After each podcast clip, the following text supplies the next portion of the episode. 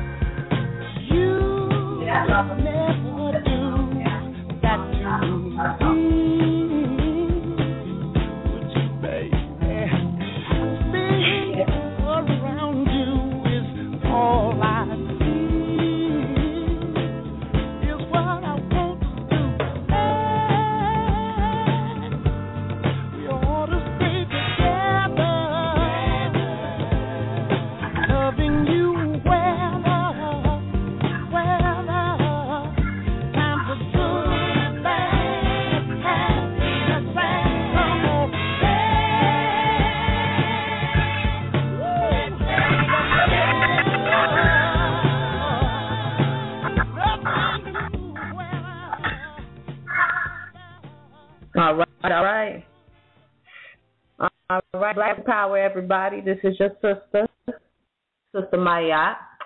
I'm going to be hosting, filling in for the brother, the powerful brother today, but he is here with us, and he wants to come on in and say some things.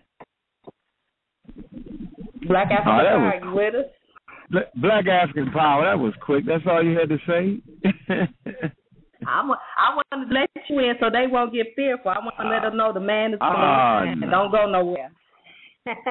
No, I appreciate that, Sister Ma'at. I appreciate you hooking the show up and starting the show up for me. You know, I was down here in Atlanta. We had an event.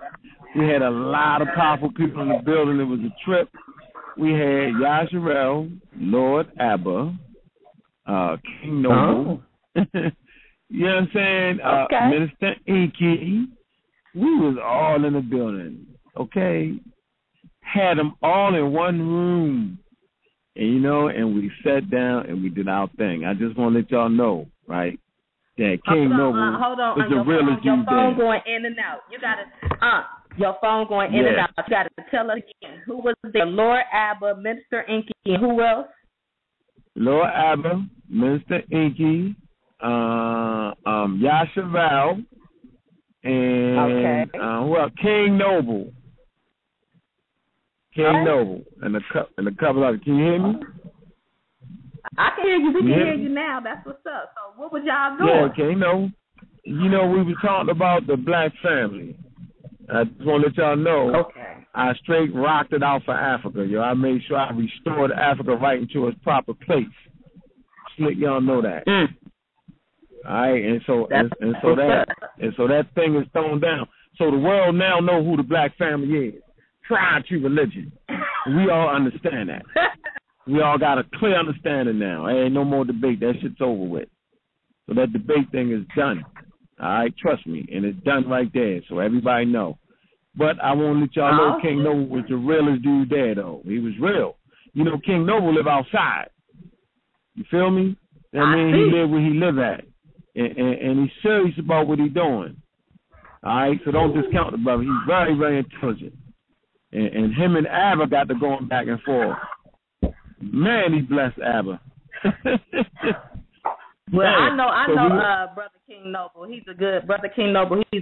He do a lot of things that other people don't do. Yep.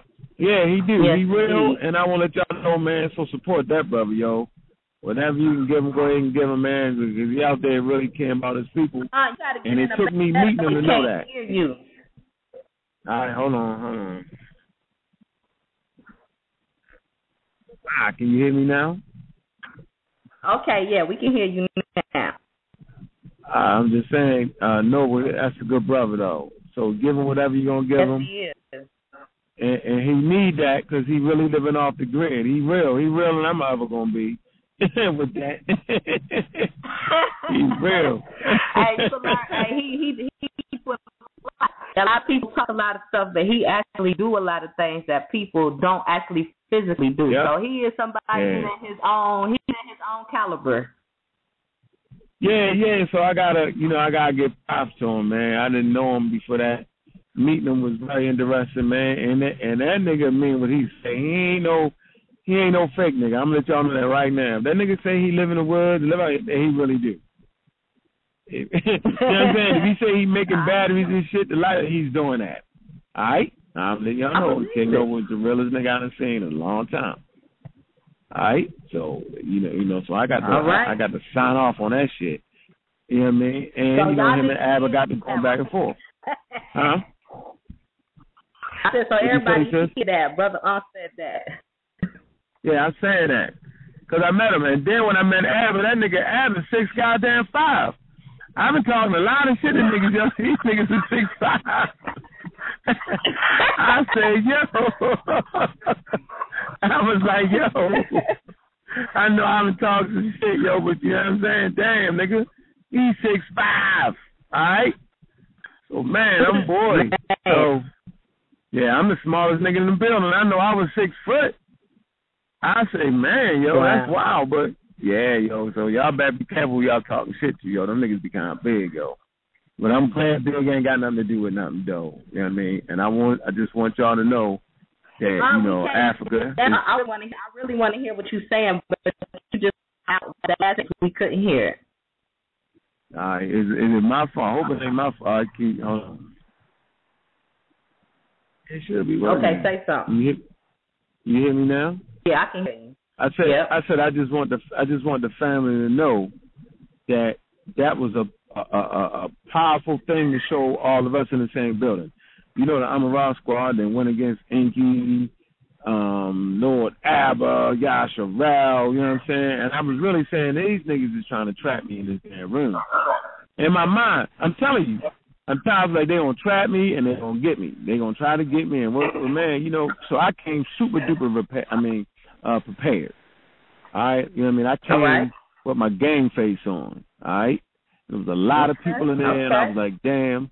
And I'm letting you know that Africa has been restored. They now understand what real scholarship is in there. Everybody got it, and they know to leave the African community alone with that shit. So all that debate is out the window. So if you still a crazy Hebrew hound and screaming, is over with. Then I want to talk about the brother Jonathan. Right, the brother Jonathan Owens, right, Amen Ra Squad, California. Let y'all know that he laid down the most tremendous video. Can you hear me? We couldn't hear you. I need you to get to a place and tell us about whoever Johnson. All right, can you hear me now? No, you still breaking up. Good. I came back to the left. Okay, I can hear you now. You good now? And damn. Okay, and so Jonathan Owens, I'm Roc Squad, California, right? Put out a response video for General Yahanna, right? General Yahanna went up to New York, came out of hiding. I'm not going to say he was hiding, but he kind of thought since Politeness might have had a rough way at it, and they claimed said he had a rough way at it, and so he kind of like showed up in Harlem talking shit. And he did a video, y'all. Go on YouTube and shit. He did the video, right? He did that video. Yeah. And he made a lot of mistakes. Brother Jonathan King with the latest technology, latest information, DNA evidence, anthropology, paleontology, scholarship with references, resources, and put together one of the most tremendous teaching videos I've seen in a long time. You can't hear me? I know, I've seen that. When he came, let him know about the E1, E1A, and all, he went, I've seen the video. He went deep. He sure did. That was a good video. He went deep, yeah, so I let y'all know. General Yahanna. Huh? Go ahead. So what I'm telling you is, Brother Jonathan Owens, right, has restored, African scholarship back to its greatness. Brother Ishmael Law, right, restores Africa back to its proper context, to its glory. Brother Ngozi, right, restores African consciousness, African DNA, African science back to its rightful place, right? I'm letting y'all know that right now. The Sister Sudanette restores Africa back to its proper greatness. Brother Chris, right, restores Africa back to its proper place. Brother Sinjetti, right, restores Africa back to its proper place. So we're not really trying to be bullies. I'm letting y'all know that. Because after the Brother Johnson did the video, I kind of felt bad. I did. You know what I'm saying? And I'm telling you why I felt bad. Because General Yahanna, what he had was, he had some love for black people for what I could see. And he wanted to change our conditions. But the scholarship part of it, man, was kind of, he don't have that. And so the Amen Ra Squad got that package. You know what I'm saying? General Yahanna don't have that package, man. With all that Hebrew shit out the door. That's out the door. But the fact that he would stand up for black people, we're going to respect that. So we're going to start trying to really, I ain't going to say we're going to take it easy on them Hebrews and all them people, but we want to make sure that we, like today, man, that was a unifying thing to have Abba in the building. Think about it. Abba in the building, Yasha Val in the building, Enki in the building, you know what I'm saying? Everybody in the building, yo, and we made it without a problem, yo. And it was a good discourse, right? And so tonight, we got a brother coming on for a minute, master teacher, right? The Grand Master, all right? He put together his own Grand Lodge, and that's kind of important. That's restoring Africa back to its greatness, right? Where's Sister Jacqueline at? I want everybody to know that Sister Jacqueline, man, that's a serious, dedicated sister. And both of y'all, man, and I appreciate both of y'all, man, because sometimes shit wouldn't run without y'all. Without y'all input, y'all research, and I appreciate y'all. Like you came through in a tough spot for me today. I appreciate that. That's what's up. We appreciate you. Yep. Sister Jacqueline was waiting on you to call in. Sister, hold on. Here's Sister Jacqueline. Don't worry about her. Let her come through. You see a 708 number? 708? Yeah, hold on just a second. Get Chris. Hold on. Get little Chris to get. 953? Yes, ma'am. Come through. Yes, I'm here. How you doing, brother? Peace, bro. Peace. All right, hold on. Let me get Brother Chris in a minute.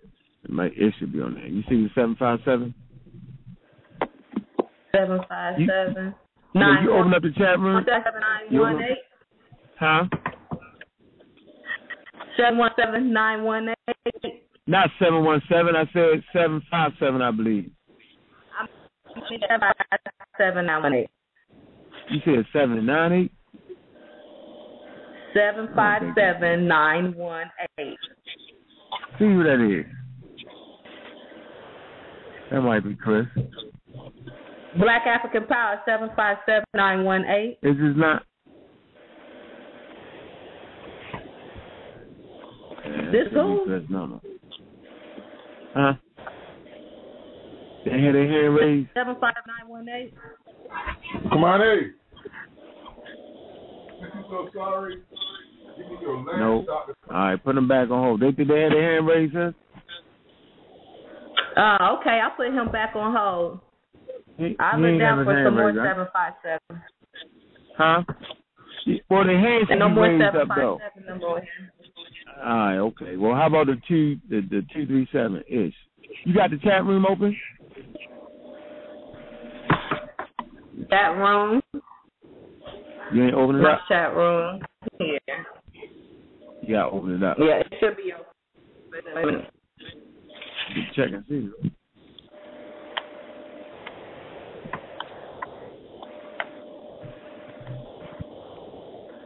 I see the brother on here. Huh? All right, listen. Go ahead. Where you at, brother? Comes home. Yeah, I'm right here, bro.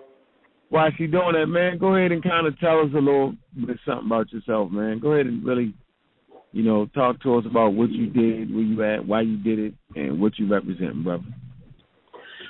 Well, actually, we started. And when I say we, I had two grandmaster teachers that started an Egyptian Rite back in 91.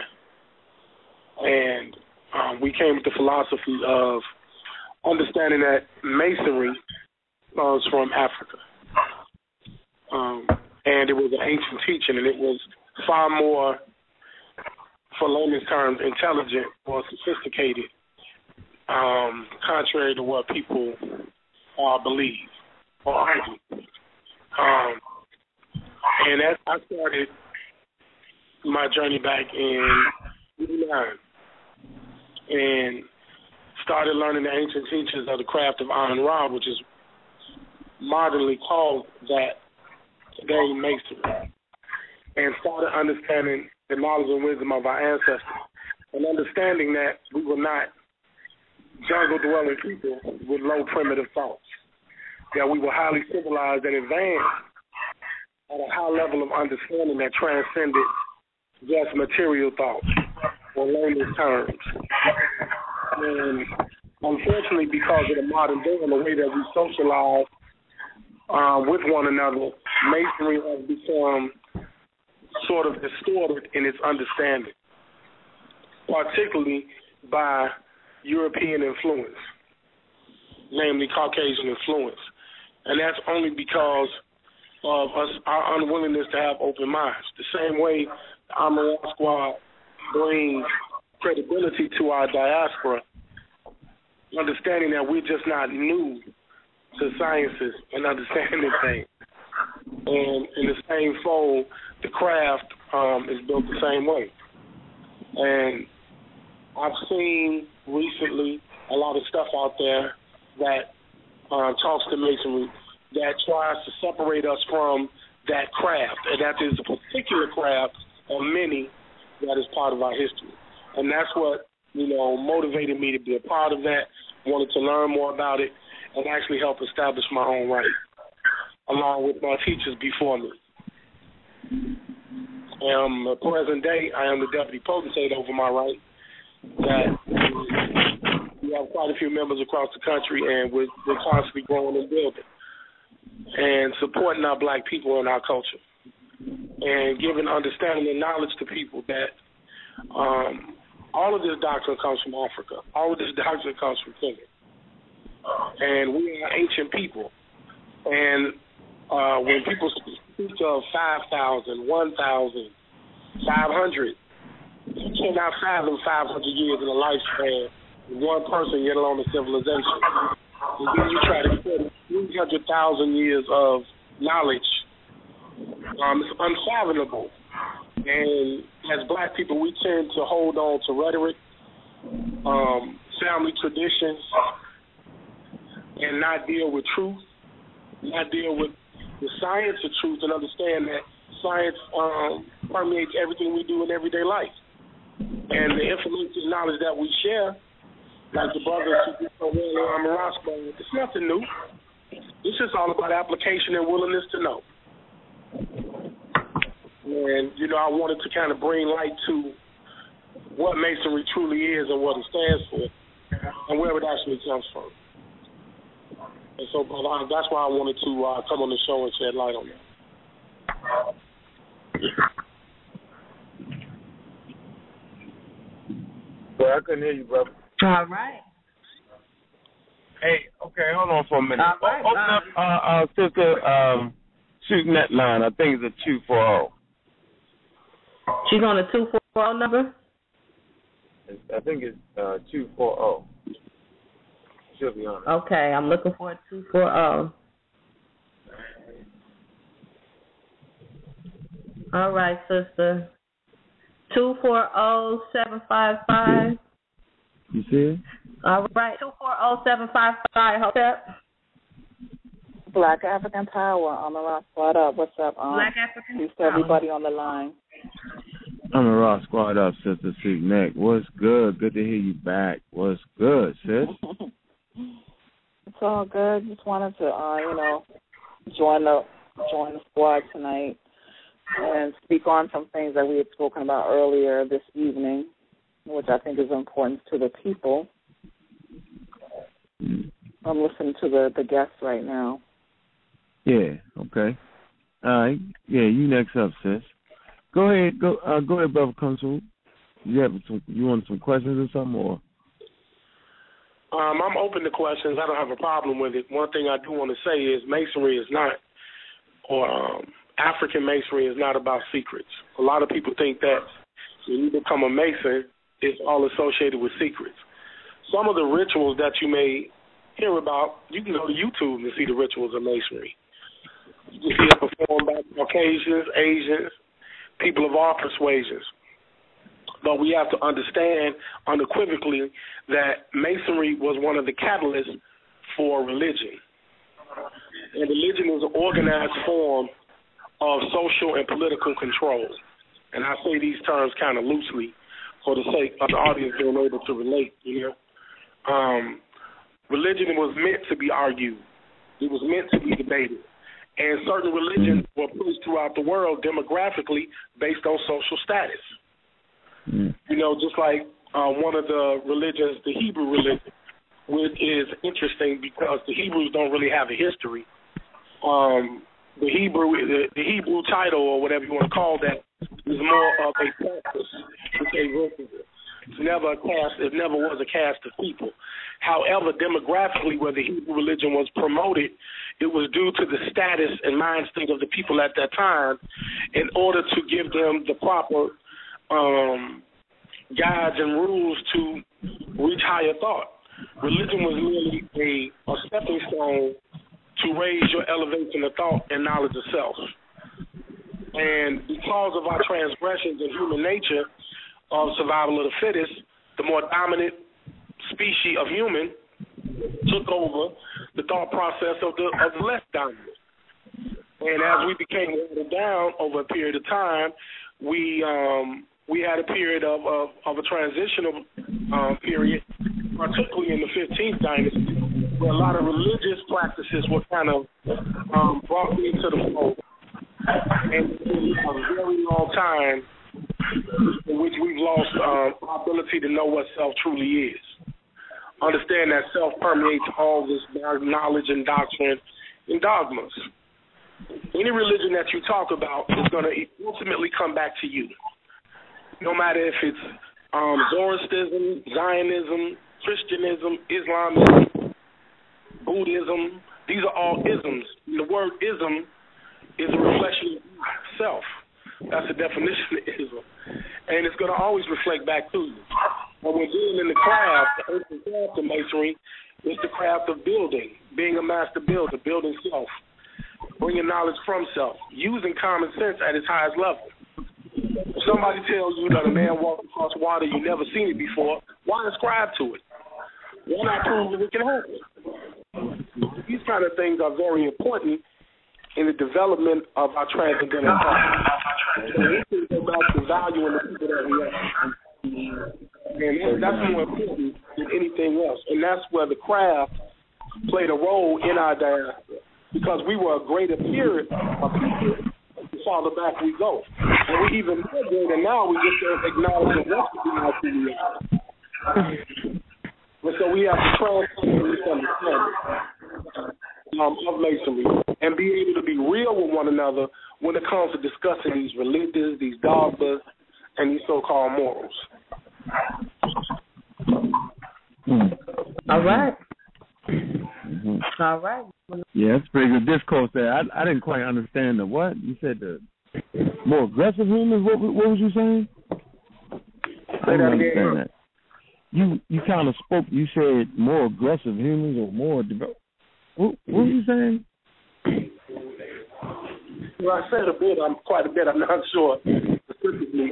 About the human element, about aggressive people. Dominant. Some of us are naturally more dominant people or species than others. Okay. We're kind of more connected to nature than others, meaning we are naturally fearless, as opposed to some that question everything, even themselves.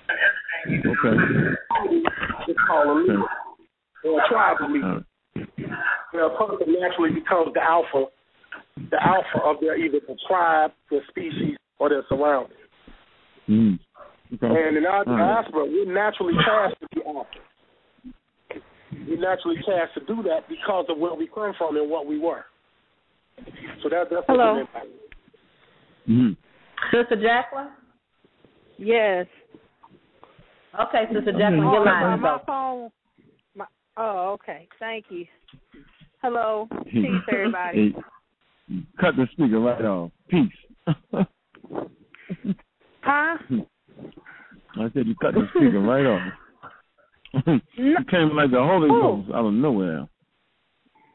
Oh, no. No, I didn't mean to. She said, huh? No. You're lying. I was just letting you know you're lying. Oh, okay. Thank you. Mm-hmm. But you got a better understanding of what he was saying now?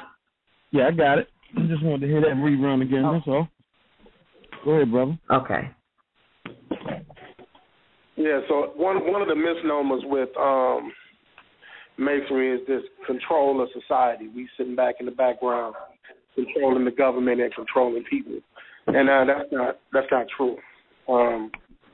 It's propagated that way because it's another form of religion. And religion is the easiest thing to sell to people that are ignorant of who they are. I've been teaching for the better part of 25 years. And I've heard a lot of, it's popular now to debate and argue issues of, let's say, a Hebrew Israelite versus a Seti, Sarasuma Seti, which I happened to watch that debate, and I thought it was frivolous. Because honestly, if you understand our history, you thought it was frivolous. I thought it was frivolous at best when it comes to scholarly merit. I thought it was frivolous at best because, in no disrespect, I don't have a reason to disrespect any of those brothers because I don't know them. But from a perspective of a Hebrew Israelite arguing somebody that is a primary researcher, it is frivolous because the religious information has no merit in our culture. But Christianity has no place in African culture. The Holy Bible, in its context, has no merit in our culture because we came before it. So why would, as a human being, I'm not even going to attach the word African. If I'm listening to the planet and to all species before me, when I came before this book called the Bible, why would I revere it? If I'm the dominant species on the planet, I don't have a natural predator outside of the elements, and then some other human writes a book and tells me that it is the reason of my life. But of course, that's the sociopathic degradation that happens to people when they're separated from who they are and where they come from. And Masonry, you're speaking of people religious. I'm speaking of people religiously, because if I go to debate with a Hebrew Israelite, if I'm going to debate with a Hebrew Israelite, the first thing I'm going to say is the book that I'm going to hold you to your absolute. I'm going to hold you to your doctrine. If a Hebrew Israelite tries to speak close to me, you're going to stop him. You're not allowed to, right? Because you said you were a Hebrew, and that's synonymous with the holy book. You're not going to see Hebrew synonymous with anything scientific. Don't start using archaeological and geological evidence to support your validity when you are religious. You'll stay within your religious text. I'm not going to give you an out if you're attempting to be scholarly with me. For what? Why would I argue with you? You're telling me something that is missing. If we are to discuss the Bible when the Bible is Greek mythos under the auspice of the Gnostics, it's created through the Septuagint, which is the oldest Bible. Okay. You're a little bit, brother. I'm sorry. Okay, I can hear you a little bit. I like somebody breathing hard. I don't know what that is. Hey, since we got open up Young Guns line, yo, the 757. Said he got his hand raised. All right. You don't see Ish on there? I think it's in the chat room. Huh? Hold on, 757-602. Yeah, Black African Power. Amen Ra Squad up. What's going on? Amen Ra Squad up, Brother Chris. Yeah. Yep. This is a very interesting dialogue. Go ahead. Hold on. You see Jonathan number on there? You see a 510? 510. His hand ain't up. Huh? 510-610. 510-6. The 510. I don't know about all that. 510-610. Yeah. All right. See if that's Brother Jonathan. Yeah. What up? What's up, brother? Black African Power. How y'all doing, Black African Power? We're good, man. We're good. You know, we're going to get into that video you put together. You know, we're going to get into that in a minute. We're going to let the Brother Kunzu finish his excellent discourse, and then we're going to get on that. Hey, let me ask a quick favor. It's so much background noise. If people could hit mute while the speaker talking, it would do him a service. All we got to do is mute our cell phones while the speaker talking. All right, okay. All right. Who is that dog barking in the background? What is that? That's what I'm talking about. Yeah, is that... Hey, my God, you got a dog in your house? Nah, I don't have no dog. Who the hell is that? I keep hearing a damn animal, a wild animal. Is it just me? Oh, shit. You going crazy. Huh? You must be going crazy. I don't hear no dogs. Shit, hey, John, don't you hear that dog barking? I heard it barking. I just heard it, but I was hearing back noise as if somebody was out in the traffic or whatever. It was just messing up the show a little bit. I guess it sounded like somebody breathing or wind. All right, let me mute my phone off too. All right, go ahead, brother. Kunzu. Yeah, I think somebody had a question. I think a brother said he had a question.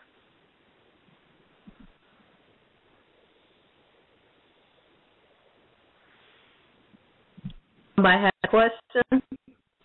No, go ahead, brother. Okay, I thought somebody said they had a question. No, go ahead. Well, the ability with Masonry, it's all about transcendental thought. And a lot of people don't. Our people, we shy away from that because we're constantly being told what we're not. We're constantly being told what we used to be instead of what we already are. Sometimes you have to develop yourself to be able to understand. Like listening to Amen Ra Squad, I listen to you guys all the time. You know, Aunt Cool, that's my guy. And Goldie, that's my guy. And one thing is the subject matter is at such a high level, but it's broken down in layman's terms. Sometimes people are not able to really appreciate what's being said Because when we're arguing scholarism and science and high levels of thought, you can't bring something like religion into that paradigm. Religion and science don't mix. It's like oil and water. Religion and common sense don't mix. It's like oil and water. What separates religion from common sense? It's a word called faith. And if we sat here and debated faith, we might as well talk about ghosts and goblins and fairy tales. We would start talking about faith because there's nothing to measure it. If someone says, well, I only believe in what I see, well, it's a thing called the mind. The mind is not necessarily something you can see, but it's a byproduct of physical action within the body. Henceforth, metaphysical action. And so when you're talking about masonry and going back to the ancient ties of masonry, which was called the craft, you're talking about changing the way that you breathe, changing the way that you are, changing the individual that you are through transcendental thought. Because a lot of times our mental capacity can limit our ability to be elevated. And you got to train your mental capacity just like you would your body if you're training for a big fight. You're athlete, you're boxing, you're training for a fight. You got to have muscle memory. Well, it takes mental dexterity to be able to go past personal fears, personal opinions, and deal with things for what they really are. And it's hard for a class of people to do that that have been displaced, not only physically but also mentally. And masonry was used as a way of developing the mental side of an individual so that they were able to handle the physical transgressions of everyday life. Because civilization today is not that much different than ancient civilization. In ancient times, everybody wasn't walking around floating in roads and walking through walls. They were living everyday life and struggles as we were because of human nature and human class structure.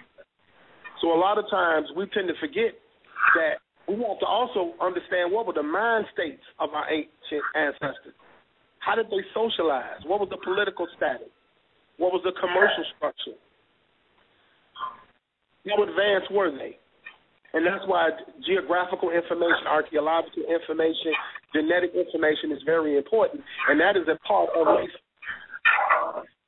What's being done in Amen Ra Squad is masonry because it's all centered around several liberal arts and sciences. So to be of value to our people, we got to give them the ability to assimilate their working tools and also use them. So that when you have people that say, how all things, like God is this. When the word God was a concept, but we got to be able to get our people to understand that it was, and not a thing, but an actual concept.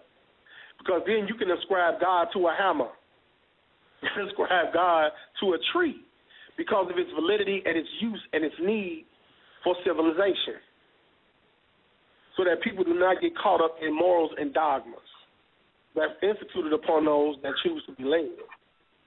But we are a warrior class. African is a warrior class. It's been dominant. I have a question. Yes, sir. You just you said an interesting term there. You said morals and dogma. Yeah. And if I recall, that's also the title of a book by Albert Pike. Yeah, I said that purposely, yes. Right. So my question is, like, can you explain exactly how masonry would become that European form that we see from things like Albert Pike and morals and dogma and the Scottish Rite and things like that? Yes, sir. I mean, the moral and dogma technology. Morals and dogmas is actually the technology that came from Athenian and Ionic philosophers during the Greek time. And it was utilized to create an antagonistic state of the human mind so that the mind cannot operate precisely and clearly. In the Greek terms, they call it the nous, N-O-U-S. And it was the study and the manipulation of the mind. Eventually, in the university system, it turned into social and psychological studies. You get the psychiatrists and your social science scientists that know and understand the neurotic activities of the brain. Robert Pike wrote a book, Morals and Dogmas, to explain how the layman has to battle between two evils that are one and the same. Putting that person in a state of psychotic immersion, or what is called psychosis, meaning I'm trying to pick between the God and devil, and they're the same entity with the same concept, and at the end of the day has its same origin. Just like the religious person that chose to pick between God and Christ, and then come to find out God and Christ are the same, and then come to find out Christ is Abraham's cousin, and so forth and so forth. You follow? So the moral and dogma system was designed to stop us from the ability to focus and get beyond the initial choice, because that choice is distorted. It's not a true choice. You're not really picking a side.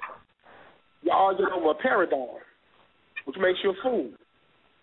You're arguing over something that don't exist.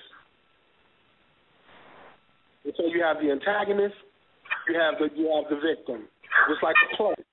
Just like the plays that are depicted in the Bible repeatedly throughout each chapter of the 66 books.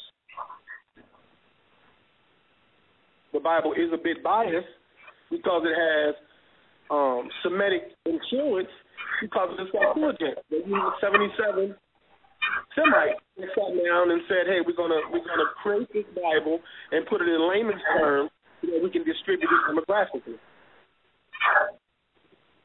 So that's where morals and dogmas come in, because morals and dogmas are throughout the Bible. Throughout society, we argue over morals and dogmas. Okay. All right. Where you at, Ngozi? Ngozi. Peace. Sub-Saharan Black African Power. I'm the Roc Squad up. Samoda Beach is my grand Black African Power. Peace to you. Peace to you, sisters. Peace to the goddesses. Samoda Beach is my grandmaster. That's the lodge that I've been with since I was, 18 square? That's my grandmaster. Yeah, about 18.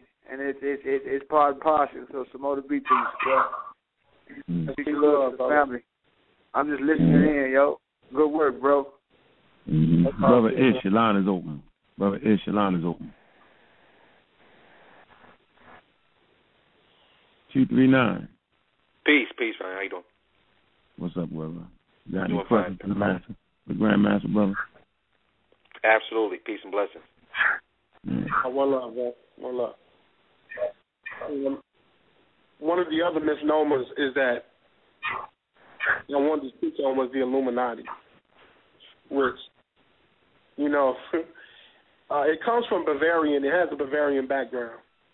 And it does have some Turkish influence when you look back into the study of the Illuminati.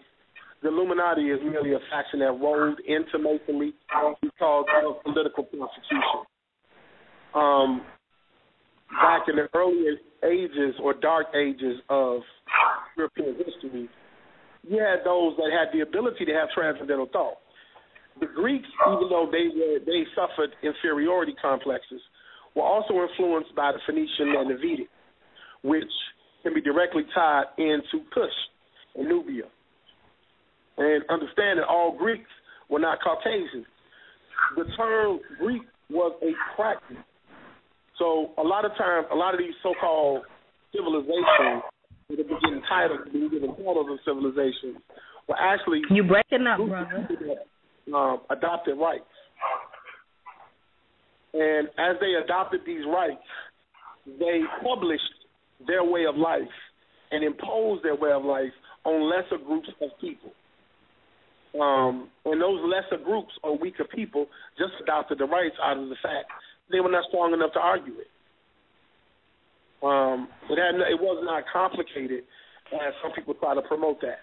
So a group of people like the Knights of Templar, brother, you breaking up a little bit. No, I'm sorry. That's right. Your phone. I can hear him. I can hear nothing clear. Can everybody hear him clear? Or is he breaking up? I can hear you. Oh, okay, it must be mine. I'm sorry. It must be mine. Go ahead. Yeah, I'm sorry, but okay. You have groups like the Knights of Templar, the Illuminati, who, from Bavarian knowledge or science, rolled into Masonry, the Illuminists had an understanding of knowledge that illuminates the mind and takes the mind over the physical. It had nothing to do with a sacred order in means of to control people. No. The reason that's promoted today is because the Illuminati paradigm promotes higher knowledge. The people in England, the Scots, all of these people took adopted rights from the Gnostics, who were deeply influenced by African culture, because the Gnostics had blood ties in with our people. This being Aboriginal and the fact that we migrated westernly, northeasternly into Asia, came back down through locations like the Straits of Gibraltar, and re-inhabited Africa, we brought customs with us. It does not disparage the fact that we were Aboriginal. And that Masonry was Aboriginal in its action, because Masonically, the master builder, Brian Architect, alludes to the female, the Black Goddess. She is the original Brian Architect. She gives birth to the universe. The universe was then transcended into what is called man. The man is the manifestation of the mother goddess, the universe. That current universe, scientifically, for those that are scientists, is called dark matter. And so, as we started passing this information over a period of time, you had social, political, demographic, and commercial influence. And those higher class people that have the ability to migrate into a place where you bump into someone else, if whoever was the stronger of the two, that's whose thought process was dominant. One of those examples is Narmer's Palette. Narmer's Palette shows you that Narmer wasn't in the region. Because of the pictographs that were depicted on this palette. Now, the palette was a common tool. It wasn't something of royalty or none of that. Brother Consul, hold on for a minute. It sounds like we got a wild animal in the background. Yo, who the hell got that wild animal in the background? Yeah, you know, and it's really messing up the show, because he's saying a lot of really good things people want to hear. My, is that you? I'm on mute. That's Jonathan on mute. I know that ain't Jonathan. It's not Jonathan. Yes, it's not. Ain't me. I don't have no animals. That ain't you. What is that noise? It's like it's a wild animal trying to get the squad or something, yo. Like he ended up in hell somewhere, yo. People who has a dog, please mute your phone. What the hell is that, yo? Whoever has a dog, mute your phone. Hold on, let's see if we're here. Hold on. Come on, son. So, oh, wow, that shit sound like the animal from hell. We sorry. Come on, man. All right, go ahead, bro. That shit is gone. Yeah, go ahead, bro. For example, I'll use the Narmer's Palette just to give an example of how socially we were very diverse. This kind of goes against universal knowledge, which comes from university school. The Narmer's Palette depicts many forms of social groups, and some in different castes, meaning different levels of existence. Some live richer than other classes. And it's evident on the Narmer's Palette, which was a basic tool. It was a basic a makeup case or something of that nature. It wasn't anything elaborate. But what it does show is that we had the ability to socialize at a higher level, and because of the way we communicated. That Narmer's Palette would be passed to someone, and that history would be in there. And that person would be able to adopt the rights of Narmer, knowing where Narmer had traveled and knowing what Narmer or his story had been to add to his legacy. And that's what Masonry promotes with signs and symbols and words. Because for someone, just like a scholar would do, if I come before a body of scholars, let's say the Amen Ra Squad, I have to be willing to bring the body of work that exemplifies my study. And not only must I be willing to do that, I must be willing to have it vetted. And once it's vetted, I must be willing to be humble enough to accept what is and what is not based on my study. And that's what the craft embodies, the ability to use the mental and develop the mental in order to transcend the physical. And a lot of people don't see the value in what Amen Ra Squad may do, because you're using knowledge and information to motivate and move the physical bodies, to move the people. Well, imagine that on a larger scale. Let's just say 10,000 years. Let's just say 10,000 years. When masonry was implemented, so came religion. Religion came with masonry. Because some individuals, some people need religion. Because they need a stepping stone in order to go into transcendental thought or knowledge of self. To tell someone knowledge of self is so deep, it's so simple, it's deep. To tell someone you are who you are the Alpha and the Omega, you are this God they talk about. They say the average person is not going to accept that. They're going to look at it as motivation and not internalization. This is something that motivates me. He's just trying to motivate me. No, I'm telling you who the hell you are. I motivate you. I don't need to motivate God. Who do you motivate God? So when speaking masonry and attaching it to the African diaspora, socially and politically, we knew who we were. And that's what separated us, because we understood that.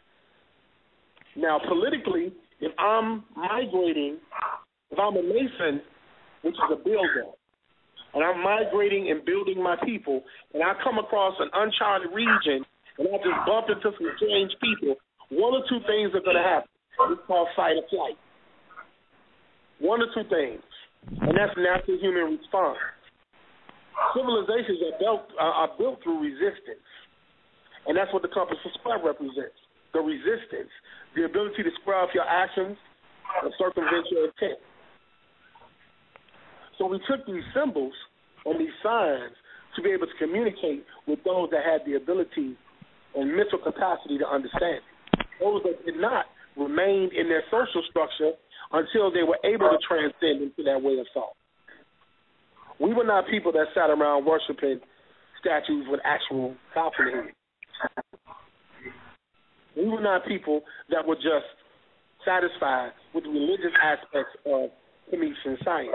You know, you have your modern-day Egyptologists who are just in love with Greek, Egyptian images on Horus and Shishak and all that, and that's wonderful, but it's going far deeper than that. That's basic knowledge. Grandmaster, can I ask you a question? Are you on like a speakerphone? No. You on a regular phone? Yeah. Well, let me see. See, I don't hear that noise now. Go ahead and start talking. Somebody said they got a question in the chat room. Well, what's the question?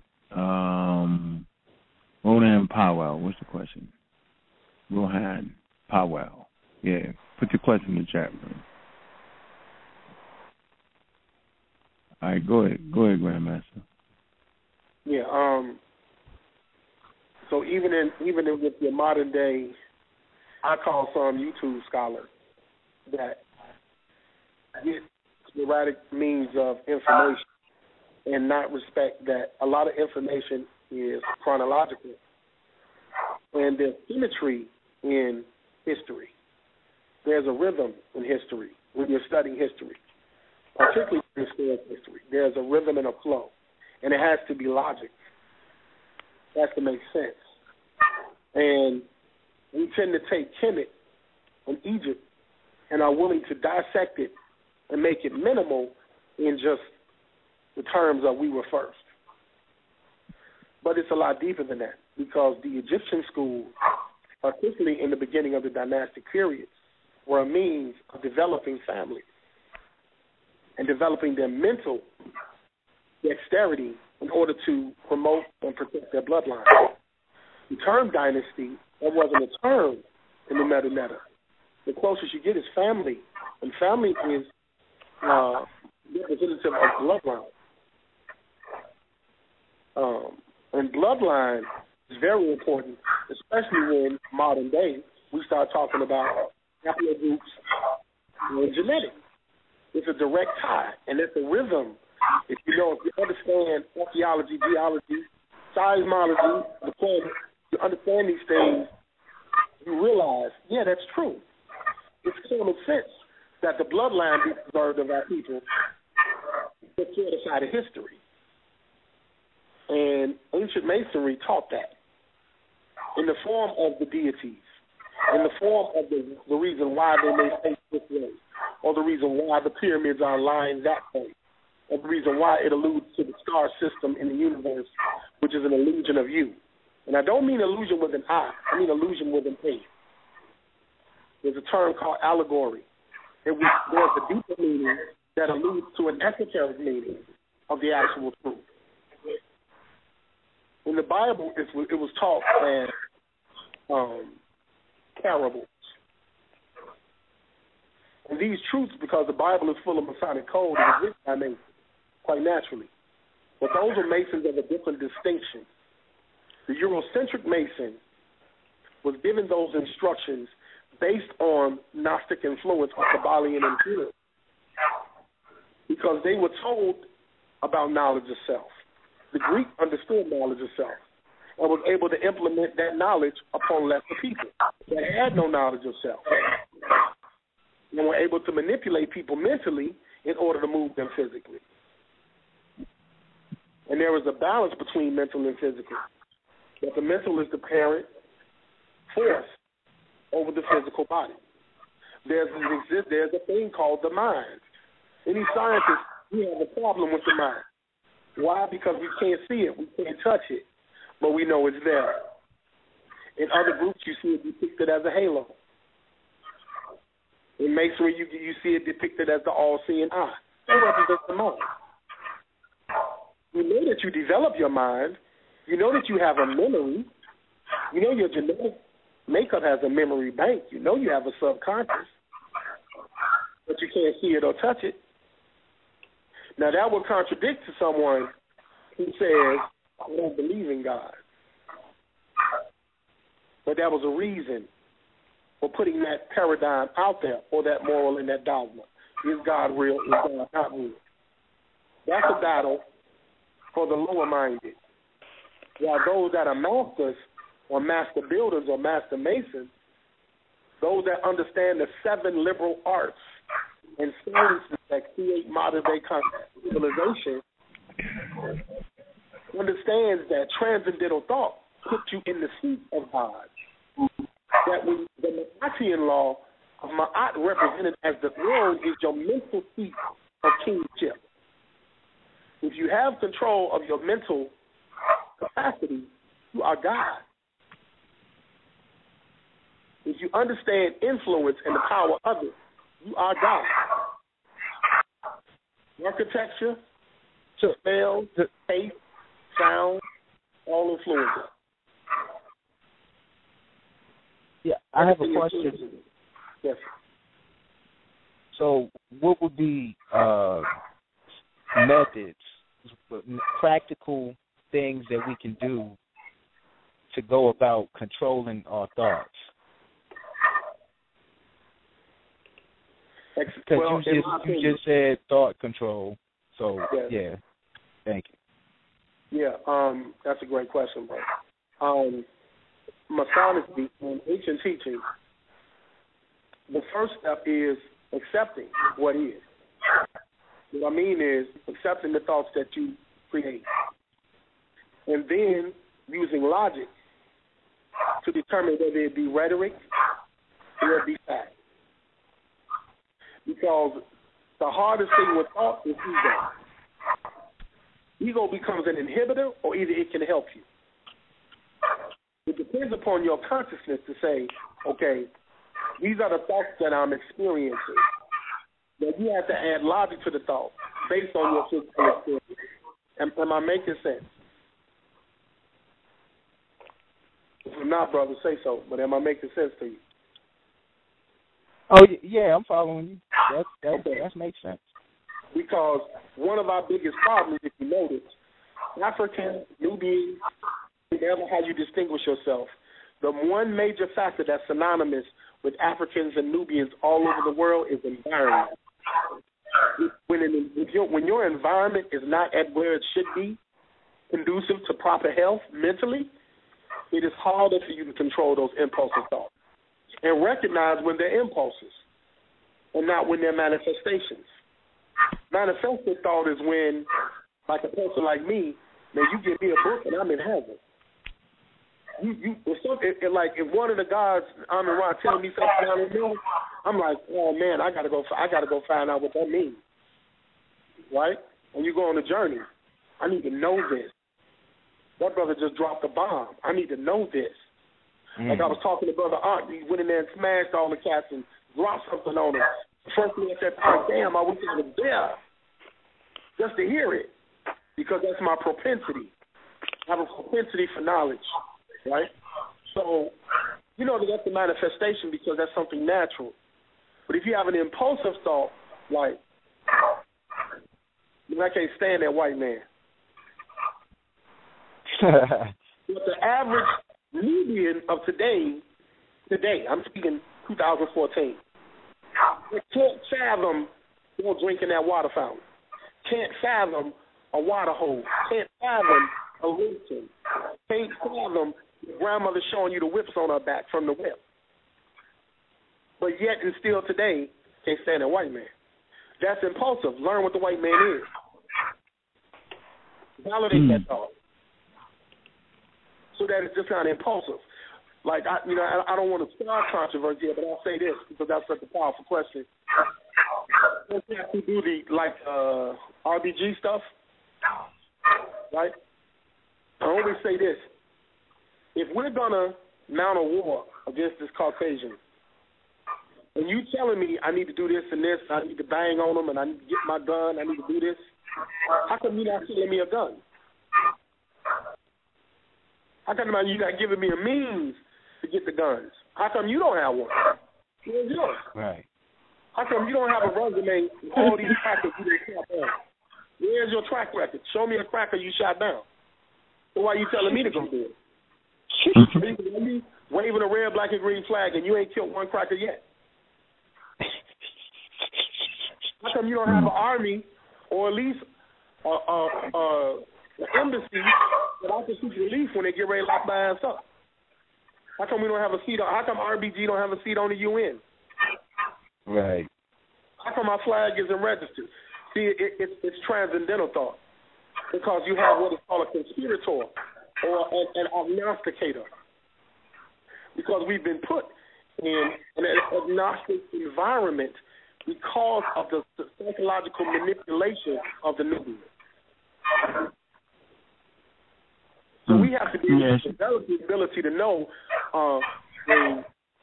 random thought or a manifested thought. Let me ask you a question, brother. Yes, sir. Let me see. Does the lodge you in, do you advocate banging on Scientology? You know, like eradicating them out of our community? Is that something your group would do? We would. If it's logical, yes. If it benefits the Nubian community, yes. Yeah, well, it benefits us, and we need all hands on deck for the subject matter. It's trying to spread like a disease. You know what I'm saying? That's a good fight for all of us to take up, and it's one of them major cults, and it's like we just need everybody to step up. You know what I'm saying? So we just that was just a question from the chat room, though, brother. Just asking you. It's funny you say that. I mean, you got certain groups that have attested to Scientology, which is the ultimate destruction of all human life, period. I mean, Scientology, they want to do away with human life, period. I mean, that's the layman terms of it. It's a division. It's actually a division of the Theosophical Society, which is another division of Masonry. Madame Blavatsky, first female Mason, when it comes to Scottish and York Rite Masonry. They gave birth to that whole way of thought. And see, to understand that is to go to the base of Scientology. Scientology deals with a major inferiority complex. They don't want to deal with the facts. They rather put self in a responsibility on science. Science don't have a yes or no. A true scientist will tell you, I don't know. I don't believe in anything.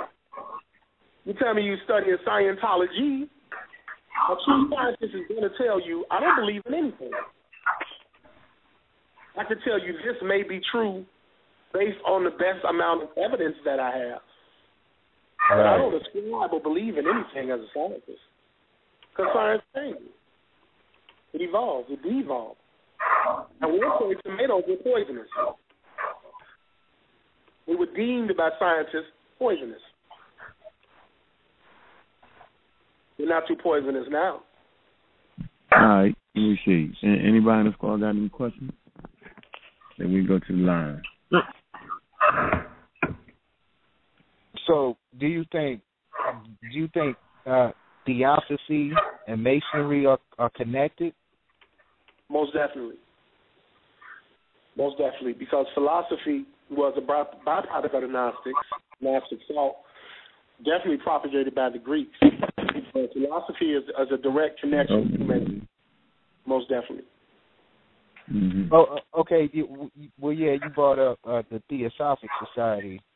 I'm saying, like, in a lot of their teachings, they teach a lot of Masonic things, yes. Not necessarily from the African point of view, but, like, you know, the European-type masonry, and they incorporate that in a lot of their teachings. Yes. They follow under the same banner as Rosicrucian. And their teachings are Memphite in nature. Coming out of the Grand Lodge of Luxor, they teach what is called a Memphite rite. There are three rites, Heliopolis, Thebes, and Memphis, that started what is today modern-day masonry. And the Memphite rites actually gave birth to what is called the Theosophical Society. One of their symbols being that swastika is indicative to Memphite theology. Because the term theology is semantical with the term masonry. Masonry is a very loose term. It's actually a jargon that was utilized by the sacred craft to give honor to those that are master builders of the mind. There are certain passages in masonry that talks about the temple that is built without hammer or nail. That alludes to the mind. Okay. Mm-hmm. You know, I was asking because, you know, we were talking about things like people like Dr. Malachi Z. York, and in the Holy Tablets, you know, he has some things that are really theosophical in there, you know, and it's a lot of that people pick up in the Black conscious community, and they don't realize where some of these ideas came from originally. Not necessarily that they came from these people, or that, you know, these people also were teaching these things before, you know, they saw it in Malachi York's books and things like that. Yeah, Malachi York, scholarly, he utilized a technology that was perfected by a gentleman by the name of Zachariah Fisher, who was a byproduct of the Rosicrucian Society. And it was a format that was used to create a debate with oneself on what the truth is. If you read a lot of Dr. York's books, the format in which it's structured is a classical format that teaches we are the fact finders, and we deal with right knowledge or true knowledge. I'm sorry. Hello, Chris. Where you at, Chris? Go ahead. Let me get one of these calls in, okay? Go ahead. One of these calls in real quick, bro. I ain't going to cut you off, bro. Let me see. Look, it's really a technology. When you say psychology, it's another technology. When you get used to reading so many books, you can look at a writer and tell how they're trained to assimilate knowledge just based on the format and the way their books look. I mean, that was an order within itself. Right, hold on, brother. Let me take this caller for you, brother. 870, your line is open. Black African Power. Peace. What's up, everybody? Carl Albert, Israel Doctrine MC. Black African Power. Have you ever seen the documentary that was out on masonry behind closed doors? Yeah, I've seen quite a few of them. Oh, well, I just posted one up in the Amen Ra Squad scholarship group. That's a pretty good video. It takes you through all the rituals that one had to do to enter into the third degree masonry. So I mean, I'll give you a better one. It shows you all three. It's called Masonry Revealed. I think I better. You get to see all three of them then. Yeah, I would love to. I would love if you. It's on YouTube. Yeah. Or Google. Okay. Jason. Masonry Revealed. Okay. You see a bunch of white folks doing some rituals with wigs and beards on. So how do this different from like basic religion? And even though you know, you won't believe in the out of God in the sense of the word, they deal with the Bible. Every Mason is allowed to believe in a higher power. Matter of fact, you got to believe in something, right? Yeah, that's what I wanted to know too. I thought you had to believe in God to even be a Mason. You have to believe in God in the first place. Well, yes, well, because it's when a Mason is asking you that, it's actually a two-sided question. When you see Masons that use Bibles, we use Bibles for a totally different reason than one who is a sheep and believes in it. So if I know that I'm the one, that I am the Bible,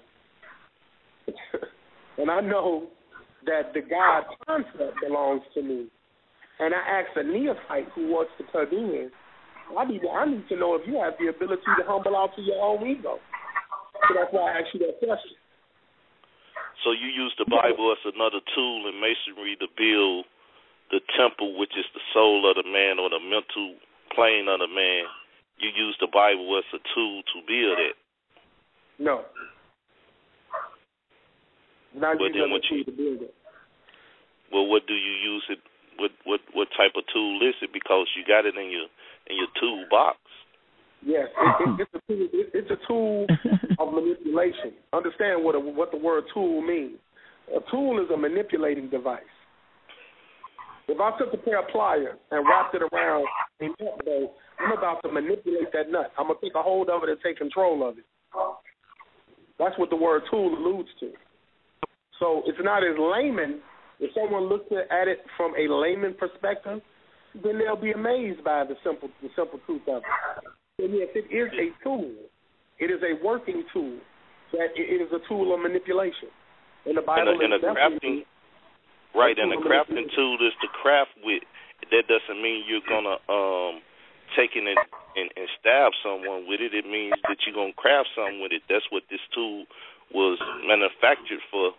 So the same thing, if you got a Bible and most of your people in the lodges carry Bibles, I mean, because even the presidents and the different dignitary people that call themselves Masons, they deal with the Bible, or they have this Bible around. Now, this is either an affront to the people saying, well, we're believers like you. Just like you just said, y'all don't really use it as a sheep or a believer in it. So if it's in the toolbox, it's there for a particular reason. And if you're saying this to manipulate, then now you're saying that the Bible that you have around or in your house or whatever is used as a tool of manipulation. And that's what the church uses for, as well as you yourself. Actually, I'm not saying that. Actually, what you're doing right now is called rhetoric. And what you're trying to do is to justify your thought process by using semantics. Because what I'm talking about is to be able to see something for what it really is. When you said a crafting tool, there's no such thing. Unless you can give me a defined definition of what a crafting tool is, because You just compared a crafting tool to a knife, which is a honing tool, or it's a wielding tool. So I don't understand the terminology that you use. Any tool can be used as a weapon, right? Any tool could be used as a weapon just as well as a weapon could be used. You understand how semantically what they're saying, because words could be a weapon. The thing about it is having enough knowledge and enough common sense to deal with you. Yeah, at the end of the day, you got to deal with yourself. See, what you prove to me means nothing, because I could choose not to believe you. At the end of the day, I can accept everything you tell me and say, no, I don't believe you. Right, but at the end of the day, the same thing is saying you building your temple goes to the same thing that Jesus saying in the Bible. I mean, it's the same philosophy. He said he was the temple. He'll destroy the temple and raise it in 3 days. And then he said he dwell in you, this and that. So you saying the master builder, which goes back to like almost creationism, which you saying that scientists. Israel doctrine. When King James created that bullshit, it was created to manipulate people. It's bullshit, bro. Bottom line, and it's good to use. Even with masonry. You deal with Hiram Abiff. He was supposed to be the guy that built Solomon Temple. But look though. It's a difference between African masonry and Scottish Rite and Prince Hall. You don't even know what the fuck you talking about when it comes to us. You talking about some other shit. You're not dealing with Hiram Abiff. All that shit is codes, bro. It's all codes. I know it's code, but I'm just asking you: do you deal with Hiram Abiff or not? I mean, if you can't reveal it, then that's cool. But if you're dealing with Hyman Abiff and then the myth of him saying listen, hold on 1 second and go. Hold up. Let me just say this though: if he's supposed to build Solomon Temple and they killed him off and did all that, and one of the rituals is to go with the one leg up and this and that and knock on the door and do all this stuff as Hyman did, then you're saying in your own myth of what you're doing. At the end of the day, you believe this guy built Solomon Temple. Oh, so if Solomon had a temple, Hiram Abiff never exists, nor Solomon. It's all symbols, bro. None of those people exist. Okay. It's all symbols. The temple of Solomon is you building yourself. Go ahead, brother. Let me say this. I said this earlier. I don't know if you listened to my entire discourse.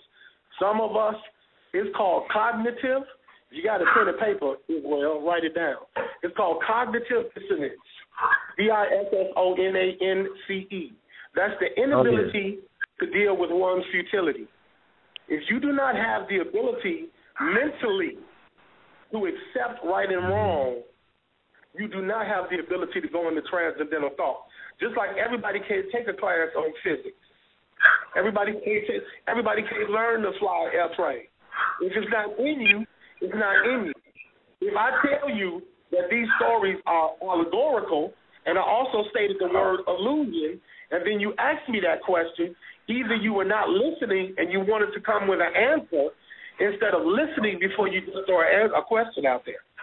Because I made it extremely clear that it's all about mental development first in order to be able to understand the symbolism.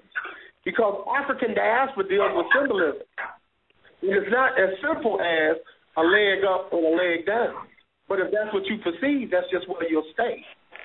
That's just as far as your mind can go. Your mind is limited. But are you saying now is that at the same time you're dealing with a mystery system and you saying that only certain people have the genome code or whatever to be able to understand without having a retarded gene in their brain where they can't comprehend, then that makes you illuminated.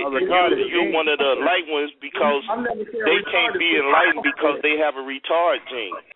Yeah, I never retarded gene. What is that? That is the most ignorant thing I've ever heard. What is a retard gene? Israel Doctor can't spell or talk, man. This brother's funny, man. Let me make this clear. Hold on, Brother Adobe. You lack vocabulary substance. You do not have the ability to vocalize what you actually want to say. And that's I got one of those retard genes, so we're going to count it on that. Okay, at the end of the day, once again, you're trying to say...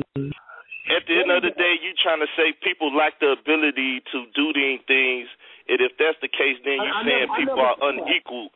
Some people on the higher plane and some people on the lower plane. And that's playing, some people is unequal. Some people is unequal, like you. You're unequal. You're stupid as hell. Don't you see it? Some people are unequal. How would one determine it? How would you know? How would you know what's right or wrong, though? Because you said first that somebody would have to determine what's right or wrong, but how would you know? It's what you make it. It's do, it's thou will. As you heard him say, I mean, what's her name? Yeah, that's my point. Because I thought we were doing. We were just doing what we will. I didn't know that we were. You know, we had to determine what's right or wrong. I thought we were just doing our will. Let me ask you a question. Right and wrong is my understanding. This is what I'm saying. Right and wrong is based off of organized way or unorganized way. It's an organized way to lifting weights over an unorganized way. If I'm working on my triceps, but I'm trying to pull out instead of pushing up, what will happen? The muscle. What will happen to the muscles if I'm trying to exercise? It's an organized way of doing things over an unorganized way of doing things. So unorganized is the wrong way if you're trying to work on this area, but you're doing it this way, meaning that it's unorganized. So it's majority rule now. It's majority rule. I have a question. When you're having a civil doctrine. Okay. It's a doctrine. Hold on for a minute. Go ahead, Brother Ish. I think people have their own perception of what black masonry represents. In history, it was black masons who sided with the white masons that got Rosewood burned down, trying to protect their brothers, their so-called brothers of the lodge, knowing that the black masons have always been treated like second-class citizens within this so-called system of so-called brotherhood. It's always at the expense of African people being slaughtered wholesale, of them trying to get some kind of fellowship or brothership with the same devils who've been enslaving us for the last 500 years. So it's a misconception of what black masonry even represents here. Masons are supposed to be builders. So if you're supposed to have the character of a builder, why is there so many niggas taking so much time destroying all the time?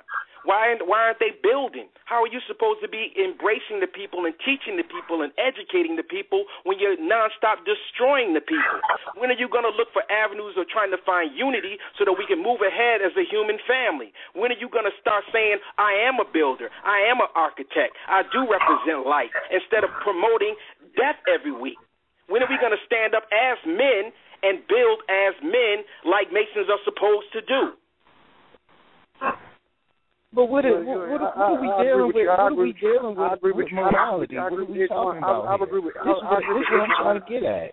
I agree with Ish 100%, but Ish, you being one of the brothers part of the Nation of God and Earth, you know in order to build, you got to destroy. A lot of shit people think is stagnant, and we got to get it out the way.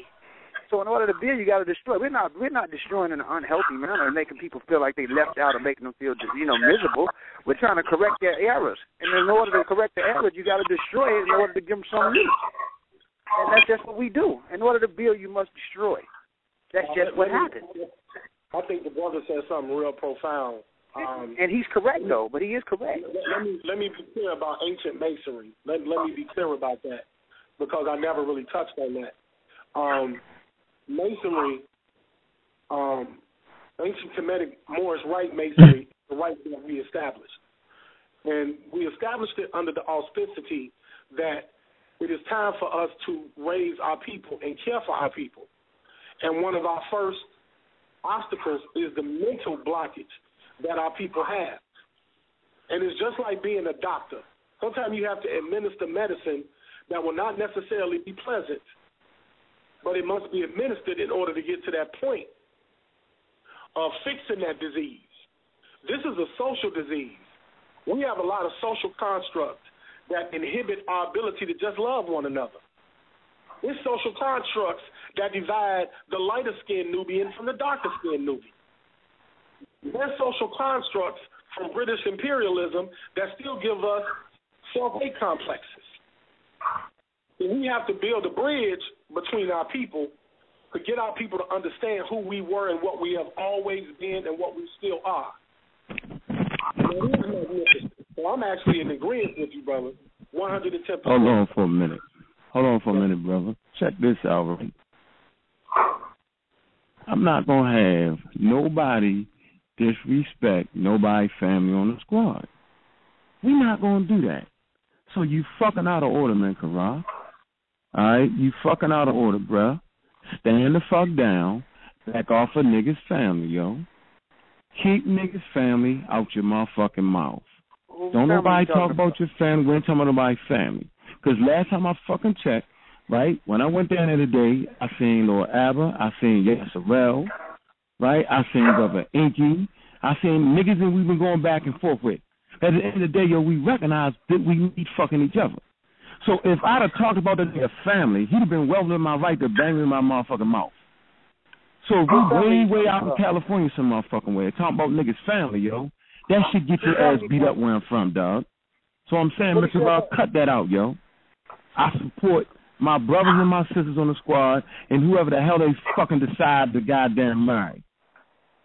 That's some bitch-ass shit, man, Karan, and you way out of motherfucking order, yo. Who family? Leave family members out your motherfucking typing hand and cut the crap, dog. At the end of the day, we need each other, dude. I ain't gonna let you judge who needs to marry what they married you, how. Get the fuck out of here, nigga. That's some bullshit, yo. Now, that's what I'm talking about. We trying to have a conversation. Based off some masonry, something cool, calm. No Israel doctor come in like he's an authority on that shit. He don't know about no goddamn masonry. You know what I'm saying? You jump in with that crazy-ass shit. You know everybody trying to build character and change our stance. Because I'm going to tell you, when I looked them niggas in their face today, them niggas is really concerned for the community. But when we on the radio shows going back and forth, yo, man, come on, dog. But in real life, it's different, yo. In real life, I'm looking at Abba. This nigga 6'5", Yashar'el 6'5", and I'm saying, damn, okay. But if I would have disrespected these niggas' families, then we would have been on some other shit.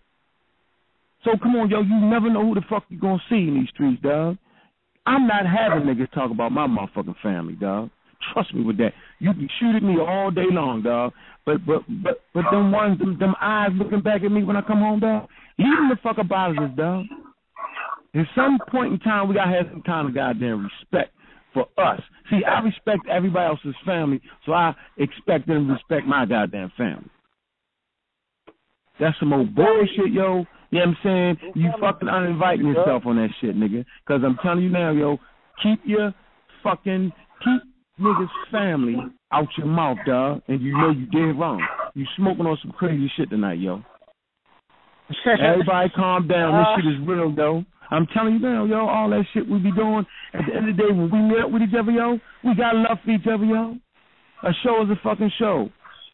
And I'm telling you, yo, so to be talking about niggas' families going down a road that you can't fucking return, because I'm going to tell you niggas now, I don't talk about niggas' families, dog. I talk about the information in the individual. I try to keep it on the information, because I know I'm going to see niggas again. All right, so I'm saying, yo, cut that out, nigga. That's some soft shit you doing, yo. You done smoked the wrong kush tonight, bro. So that go for everybody, yo. Leave niggas' family out your mouth. This is a fucking show. Niggas ain't, trust me, it's a fucking show. Shit ain't that real on the show. Niggas is real tough on the show. So, you know what I mean? Y'all can go ahead. All right. Hey, what family? Talk that shit, family, man. That, niggas is in the chat room, that reckless shit, yo, and it's reckless, yo. And I'm not having no disrespect of nobody on the squad family, yo. I'm not having that shit, man. Some bullshit, yo. Everybody try to turn shit into some niggas up in panties getting wet and crazy because a nigga talk about masonry, man. This is a black man, yo. Started his own shit, and niggas got a problem with that. Well, you know, family. Hold on, Chris. Who family is he talking about? That's all. Nigga, look, man. He talking about niggas on the squad family, yo. And I'm saying, if you talking about a nigga on the squad family, you talking about my motherfucking family, because we family around this bitch. Trust me with that, yo. We build a family, yo, and I care about everybody's family on this motherfucker. As a matter of fact, I extend care about niggas' family listening to the show, because niggas don't mean half that shit they saying. And I don't want no harm done to nobody fucking family. Think about what we fucking reduced ourselves to when we start name calling about who a nigga married, who a nigga with. Oh, y'all, your husband is light-skinned. Get the fuck out of here with that, man. Nigga, we searching, and we do this show, right, because we trying to break down a scholarship and make the people familiar with real scholarship. Sister, Amen Ra Squad, this shit be real around this motherfucker. We base now shit off real academic shit, the motherfucking black version with the soul African power in it, man. We ain't trying to decimate niggas' family, because a nigga a Hebrew don't mean I hate his family. When I went there today, I wasn't trying to punch Yashar'el in his face and beat up his family. I came in very respectful. I spoke to his two wives, you know, shook his son's hand, and I got love for his family. Just because we're on the radio going back and forth, it's just fucking information, y'all dumb fools. Y'all some dumbass niggas, man. I love niggas' families. And Brother Unc not going to talk about somebody. That's all we got is our fucking family, God. Niggas don't got, y'all niggas is gone. Maybe y'all niggas need to pray to Jesus, do some shit. Man, yo, you real African out of order. Fuck with that man family like that, dog. I'm going to tell you right now, yo, there ain't no African shit right there, yo. You supposed to love that man family like your own, dog. That's African.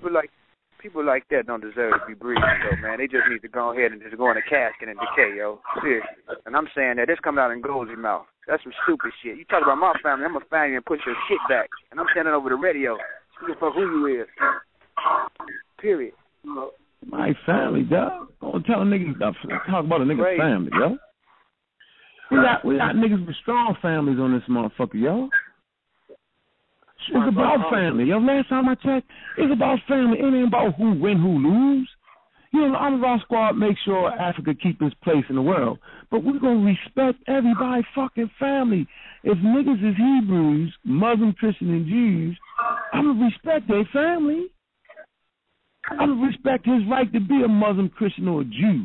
I'm just not going to let you push that shit on me. I'm going to repeat what I just said. We're supposed to be building bridges. Okay? Done. You right, Ish. Build bridges. Work on the unity instead of the non-stop destruction of one another. It's beyond the sickness. Love, not war. It's beyond the sickness. It's what's keeping us down. It's what's keeping us separated. We got to find avenues of what we can agree upon so that we can advance as a people. That's what was just said. But let me say this. Well, I swear. I'm at 43 years old. Let me say this, and maybe I didn't say this in the very beginning, and I want the audience to understand this when I'm talking about Masonry.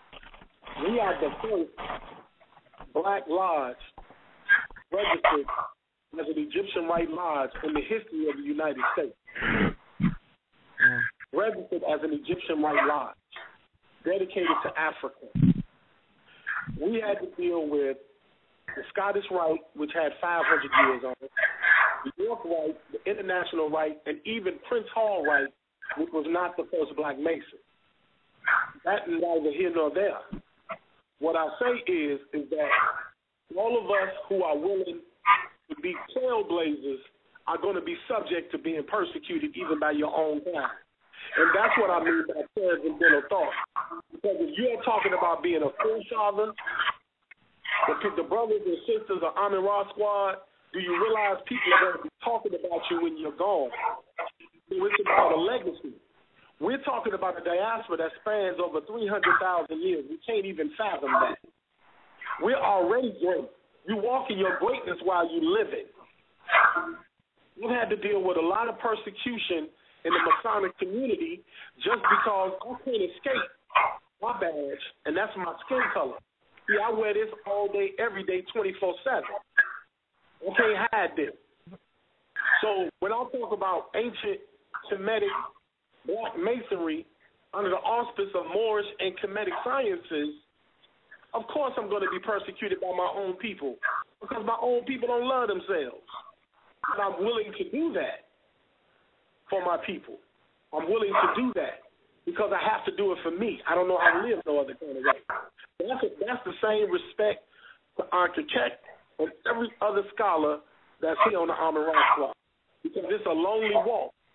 Anybody want to, try. Try going left while everybody else going right. When the nature of the human being is to kill itself. Try it. It's easy to walk the walk, but you got to talk it. Along with walking. It's not that easy. It's not easy for me to come out here on this internet radio show and divulge masonry when I know I got masons that are upset right now that I'm doing it. But my people need to know where it comes from. My people need to know who established it.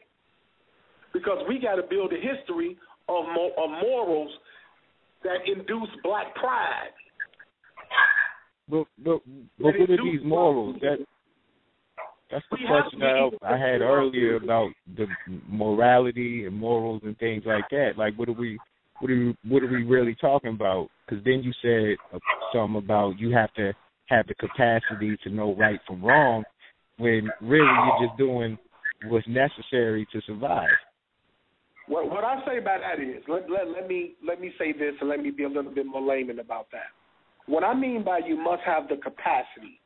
A teacher knows what and how much medicine to administer to each person, depending upon how much they need. All of us have the ability to transcend average. There's not one person that does it. But the person that's the teacher has to be held accountable for the responsibility of bringing forth information. Myself, brothers like yourself that are called themselves teacher, is a sacred title. Because we're talking about the information that you assimilate to the layman, you have a responsibility to care for them.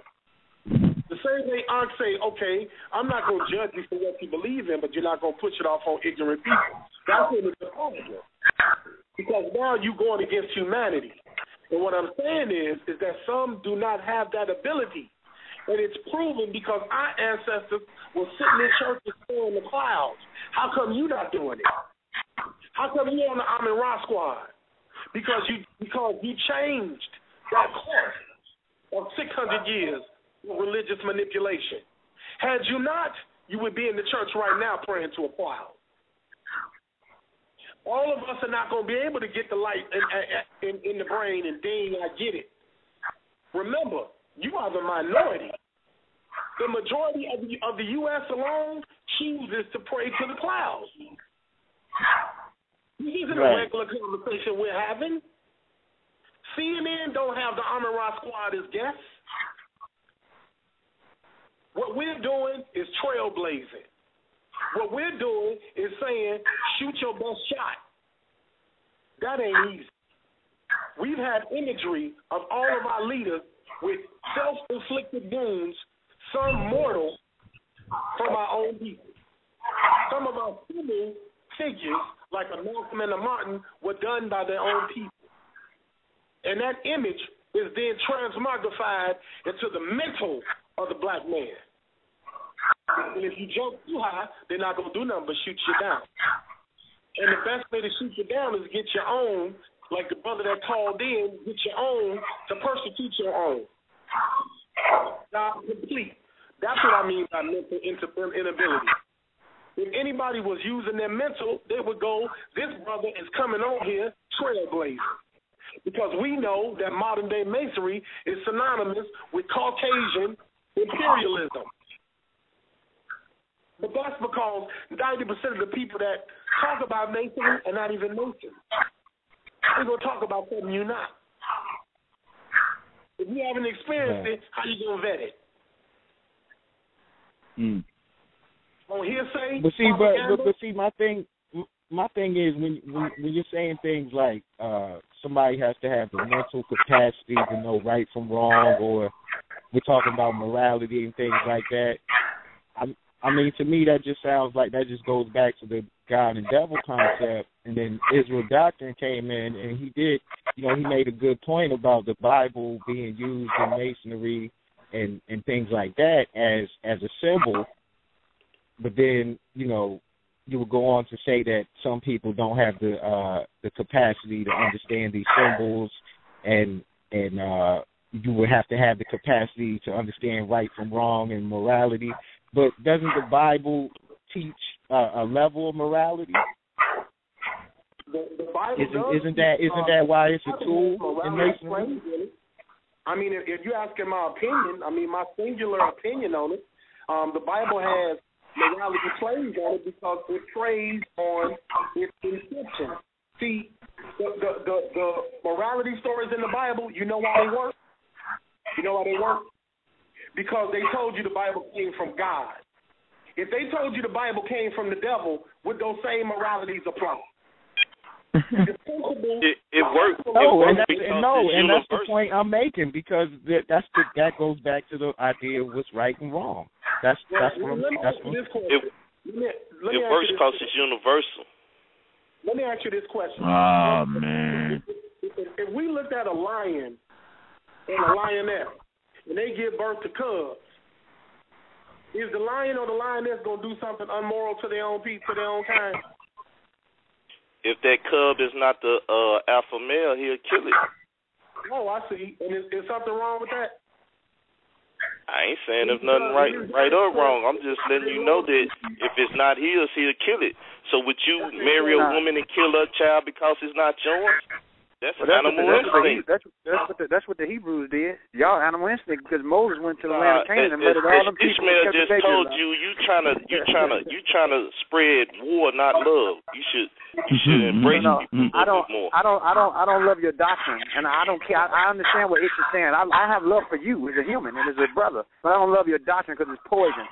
All Hebrews or all Israelites are not the same, and you don't know one from another. But I know who you are. I know who you are. You from here. You from Chicago. I know how y'all teach out here like a church. It's totally different. But what I'm trying to say is, according to the myths, you just said something that appears to be wrong. But that's what your prophets did. They murdered people and kept babies alive. No, at the end of the day, we're talking about the text itself and what the text said, and we was talking about the morals of the text. It's universal to say thou shalt not kill, thou shalt not steal, thou shalt not bear false witness. That's universal stuff, man. Hold on, brother. You can't talk at the same time, man. I'm listening to him. Listen to him. Israel Watson, you should kill sometime. It's written. It's a time to kill. It's a time to steal. It's a time to different stuff. Right. You should kill sometimes. It's wrong to murder, but it's okay to kill if you have to. My thing is, it is a certain thing as right and wrong. It's in Goldie talk. It's wrong for me to have sex with my sister because the genetics won't allow it to happen. My child won't come out all fucked up. Nature's letting me know it's not right. So if a person says no, But listen, just because it feels good does not mean it's right, because the after effect of it, look what you're creating in the after effect, a big problem. It's a fucking problem that you're creating in the after effect of it. The aftermath of it is a problem. It's a burden. For example, as I brought up lifting weights earlier, if I'm working on my back, I have to pull. If I'm working on my chest, I have to push. So if I'm working on my back, how can I work on my chest if I'm pulling weights instead of pushing weights? It's a right way and wrong way to things, man. Yeah, we understand that, but in this day and time, you don't have to impregnate your sister to still have sex with her and enjoy the feeling of it. So you're trying to use the fact that you would have a... Hold on, man. Let's move on, man. Where you at, Brother Jonathan? Hold on for a minute. Where you at, Brother Jonathan? I'm going to mute your line, brother.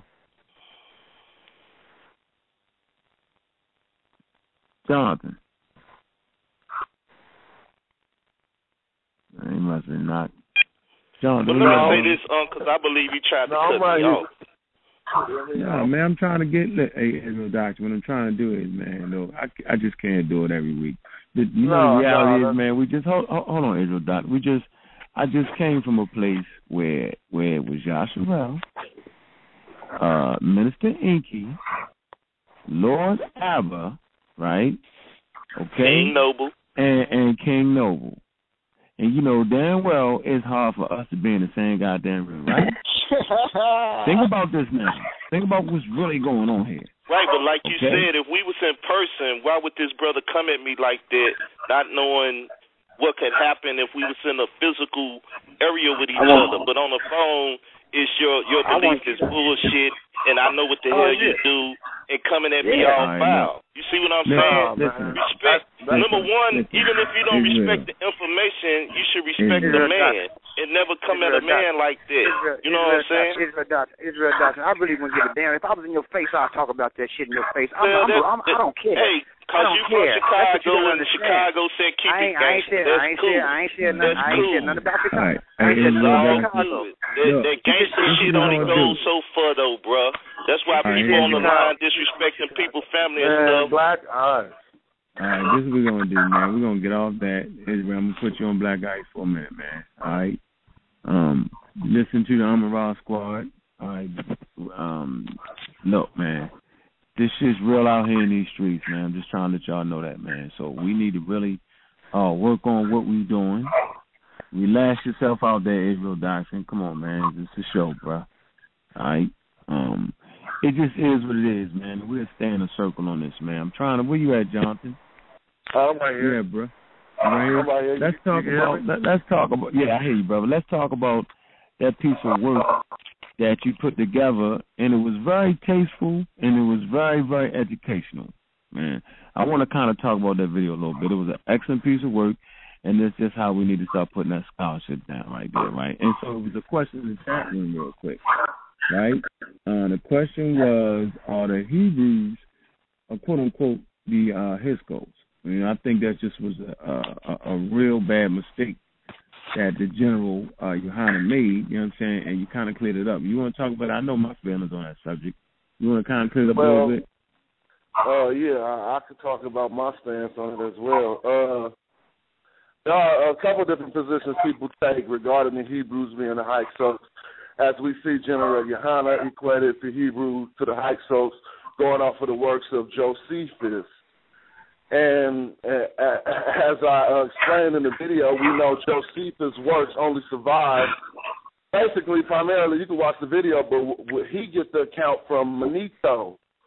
Manito never actually made this equation. It was Josephus who equated him to the Hyksos, and by doing so, he basically excluded them from being the Habiru, or the Aparu, or the Habiru, or who a lot of Hebrews like to use their imagery or their iconography from Egypt to say that those are the Hebrews. You see what I'm saying? So it's like a fork in the road, whether at the Hyksos and the Hebrew or Haparu road, and he walked down the Hyksos road.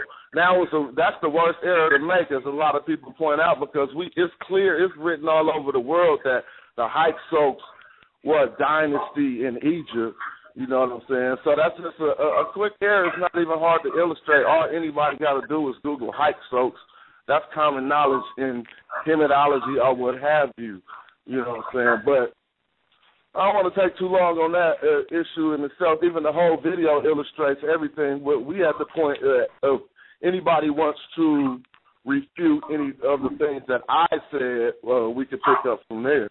But as far as what he said, a lot of it is just common knowledge that no one probably even had the time to address, and I just had a few hours on my hands, so I was like, let me hook up a video. I just want to stress just how what manner it was done in, man. You know what I'm saying? And you know, I think a lot of people will really learn from that, man. You know, a lot of time that battleship shit is a little bit, it get crazy and get real heated. But when you present information in that manner, you know what I'm saying, I just want to let everybody know that's a clear example of using technology and doing it in a tasteful way. And so, you know, even his community can learn from that video right there. You know what I'm saying? So, you know what I mean? That's exactly what that is. Let's get to a call. Matter of fact, my stance on the Hyksos, right, I think that point you made about it's a dynasty ruling family, right? So if the Hyksos is a ruling family, right, for two dynasties, and it was then the Hyksos enslaving their own people. You know what I'm saying? Like that's crazy right there. Okay? And so, no, the Hyksos wasn't the Hebrews. Right. Even the slavery part ain't in their documentation. That's only coming out the Bible. Right. So really the Hyksos came in. They just came in and overwhelmed the population, just like we could equate that to Europeans in hip-hop right now. You know how they just flow in, rush in, then all of a sudden they the pharaohs and that shit. I mean, it's the same thing as the Hyksos dynasty. That's how I look at it. But regardless, as far as saying, I mean, he made so many points, we shouldn't even waste so much time. I mean, you know, I ain't going to call it waste time, but, you know, it's kind of like it got smashed out like a little brush fire, like real quick, like, you know what I'm saying? So we don't, it ain't too much to touch. Right, I just want to make a comment. You showed some pictures of the Hyksos, right? Now, I just want to make everybody aware, right, and it's well documented, that the Hyksos themselves didn't bring in any statues. They didn't carve any statues of themselves, right, and they wasn't reading and writing. So any writing that was done, right, was transcribed on those statues, meaning they took the statues, from other places in Egypt, right? And they brought them there. Okay, they themselves didn't do any portraits of themselves. So really what you're looking at, you're not looking at the Hyksos. You're looking at Egyptian statues. I just want y'all to know that for the record, so we don't get that twisted. Oh, look at the Hyksos, look at them. They black and the Hebrew. No, stop it. Okay, this is for the record, right? That can be proven and verified. The Hyksos did. They took statues from places in Egypt, right?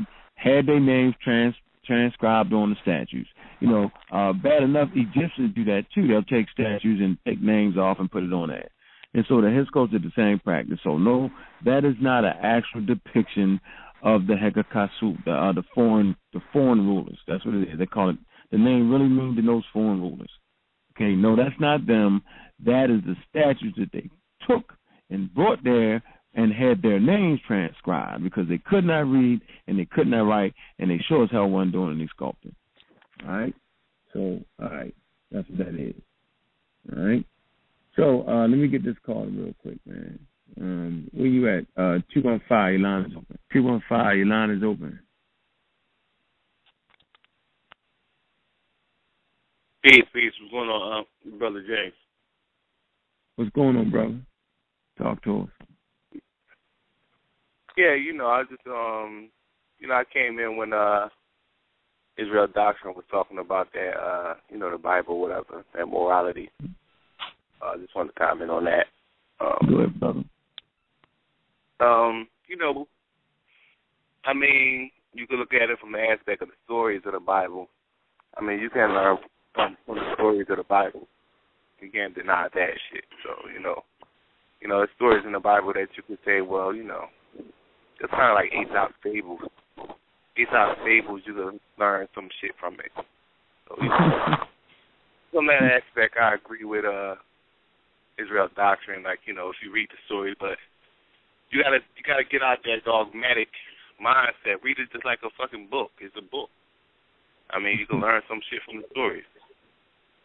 They ain't got nothing to do with God and, all that other shit. Just, just look at it like, as a story, you can learn some shit. Mm. Yeah, brother, go ahead, brother. Can I make a comment as Brother Consul? Yeah, good. You know what I'm left on the whole. You just, brother, what's your name that's calling in? Yes, Brother James. You just validated what I said. And once we got past the emotional blockage, a person tries to keep the world on their shoulders by want to be the voice for every single Hebrew Israelite on the planet, and then you get emotional, so you want to defend something you know nothing about. That's a dogma. When we defend a God contextually in the Bible that we know nothing about. And it's hard to be even willing to say that publicly without your own people wanting to do harm to you. And that's why I mentioned moral and dogma, because that's what creates the divide of a people. I'm going to force the people of lesser thought, not being a lesser person, but who exhibits lesser thought, to argue between a moral and a dogma. It's morally correct to uplift everybody that looks like you. It's morally correct to know that coming from my mother's womb is more sacred than any God. It's morally correct to say that me being a black man, I'm going to uplift my black people. But it's dogmatic to say I'm going to believe in something I can't see. I'm going to argue something as if I'm the spokesman for every Hebrew. I'm going to try to justify the existence of Hebrew and black people in unison, when they're two different people. In fact, actually, they're not. But because you're afraid of being a trailblazer and protector of your people, you rather bring your people down. And that's exactly what the Bible exemplifies. Those who know where the Bible comes from deal with the concepts of the Bible. Where did it come from? We're not going to argue about no scriptures. So I'm not going to argue about the stories in the Bible when I know the Bible is mythological. mytho is a byproduct of philosophy. Mythology is a child of philosophy. A philosopher put the Bible into layman's terms to affect people's mental demographically. Now, if I say that, what furthermore is there to digress about it if you can't prove it's not true? If you can't apply common sense to the Bible, it will be valuable. How are you defining moral? I'm sorry? How are we defining what's moral, or the word moral? How are we defining that? The term moral alludes to natural. Well, yeah. But we are naturally amongst one another. Naturally, we don't want to hurt each other. Naturally, a human being don't want to hurt another human being. Naturally, we should not be in a disposition to want to engage with other black people in a harmful way. But when you add dogmas to that moral, even the definition of moral becomes distorted. Because morals have things to do under the constraints of ethics. What is morally sound is what is moralistically defined. For somebody to say morals, where does moral come from? Ethics. What are ethics? How you view, how you value another thing. Now you have to put in the mix, when we start talking about morals, understand we've been influenced by religion for this many years. When you put religion in the midst, and I said this in the very beginning, the element faith. I said this in the very beginning. I said faith was infused into logic, and faith and logic don't belong with one another. How you gonna tell somebody logical to be faithful? Right. Oh, hey, say, brother, keep your hand in that fire. It ain't gonna burn. You have faith. But moralistically, you like, dude, it's gonna burn. Now, ethically, you ask yourself if you're willing to be burned on behalf of faith. That's a thought process. 1, 2, 3. That's how the brain works. You got all these battles going on in your mind. And if that mind has been distorted, you're not going to be able to place the same logic where it needs to be. Henceforth, the technology called God. That is a technology that is used to manipulate the mental capacity of a human being, because there's nothing greater than a human on the planet or universe. And the only way to destroy that human being is mentally. That sounds like Scientology. Well, I'm going to throw a dogma at your ass. I'm going to throw a dogma at you. Your grandma said read that book. How you going to argue with your grandma? Fuck the Bible. You going to argue with your grandma when she tells you to read it. That's the dogma. The Bible on the porch. What's up, Rob? Hold on, we got 90 seconds for y'all to call in. Call number 347-857-2055. That's 347-857-2055. My fault, Larry. I wasn't even running the switch, brother. What's up, man? Black African Power. What's up, man? Peace. Black African Power. I was listening to the brother. The brother make a lot of sense. I don't use the titles, but I do make a lot of the same points in the videos that I make, the commentary that I provide, for the beat structure that I produce. The overarching problem is that we're so divided by these particular camps that people don't listen. Israel's doctrine is not listening to you, man. He is not listening to you. You know what I mean? That's why he keeps giving you back what you trying to give him, but he trying to twist it to make it fit the paradigm that he's looking through. He ain't listening to you. He hear you, but he ain't listening to you. You know what I mean? That's the problem with religious people. They ain't listening to you. They think they right. See, when you start from the wrong position, your logic take you right back to the wrong position, and you think it's the right position because it's where you think you're supposed to be, logically. He ain't listening. That's just an observation. I have a comment, or at least a question of kind of how I perceive what he was saying. I think the brother was saying, you know, I used in the chat room an example. I said that Nat Turner used the Bible, and we talked about that like a couple weeks ago about, you know, how they ripped out the New Testament, the Bible that's in the museum. You know, we do. We pretty much all here agree that the Bible is used as a tool, you know, of trapping our people. I do agree with that. Mm-hmm. But in the same token, you know, it's the book that has our people. So we have to be able to understand how to, you know, other people can use it as a tool also, not just the lodge.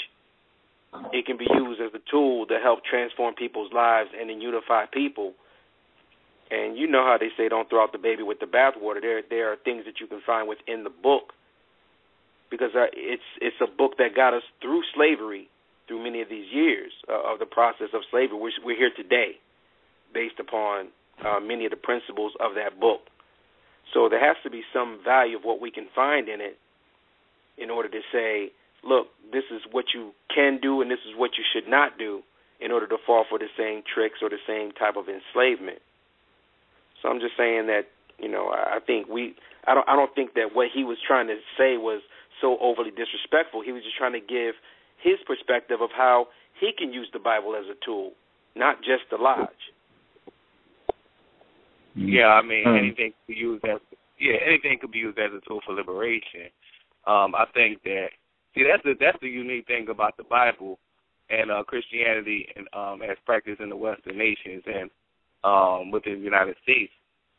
You got to understand that the people that were giving you Christianity were Protestant Christians. So they was people who broke away from the Catholic Church, and they got a false interpretation of Christianity. So you have a people who was given a false interpretation of Christianity, giving it to their slaves, right?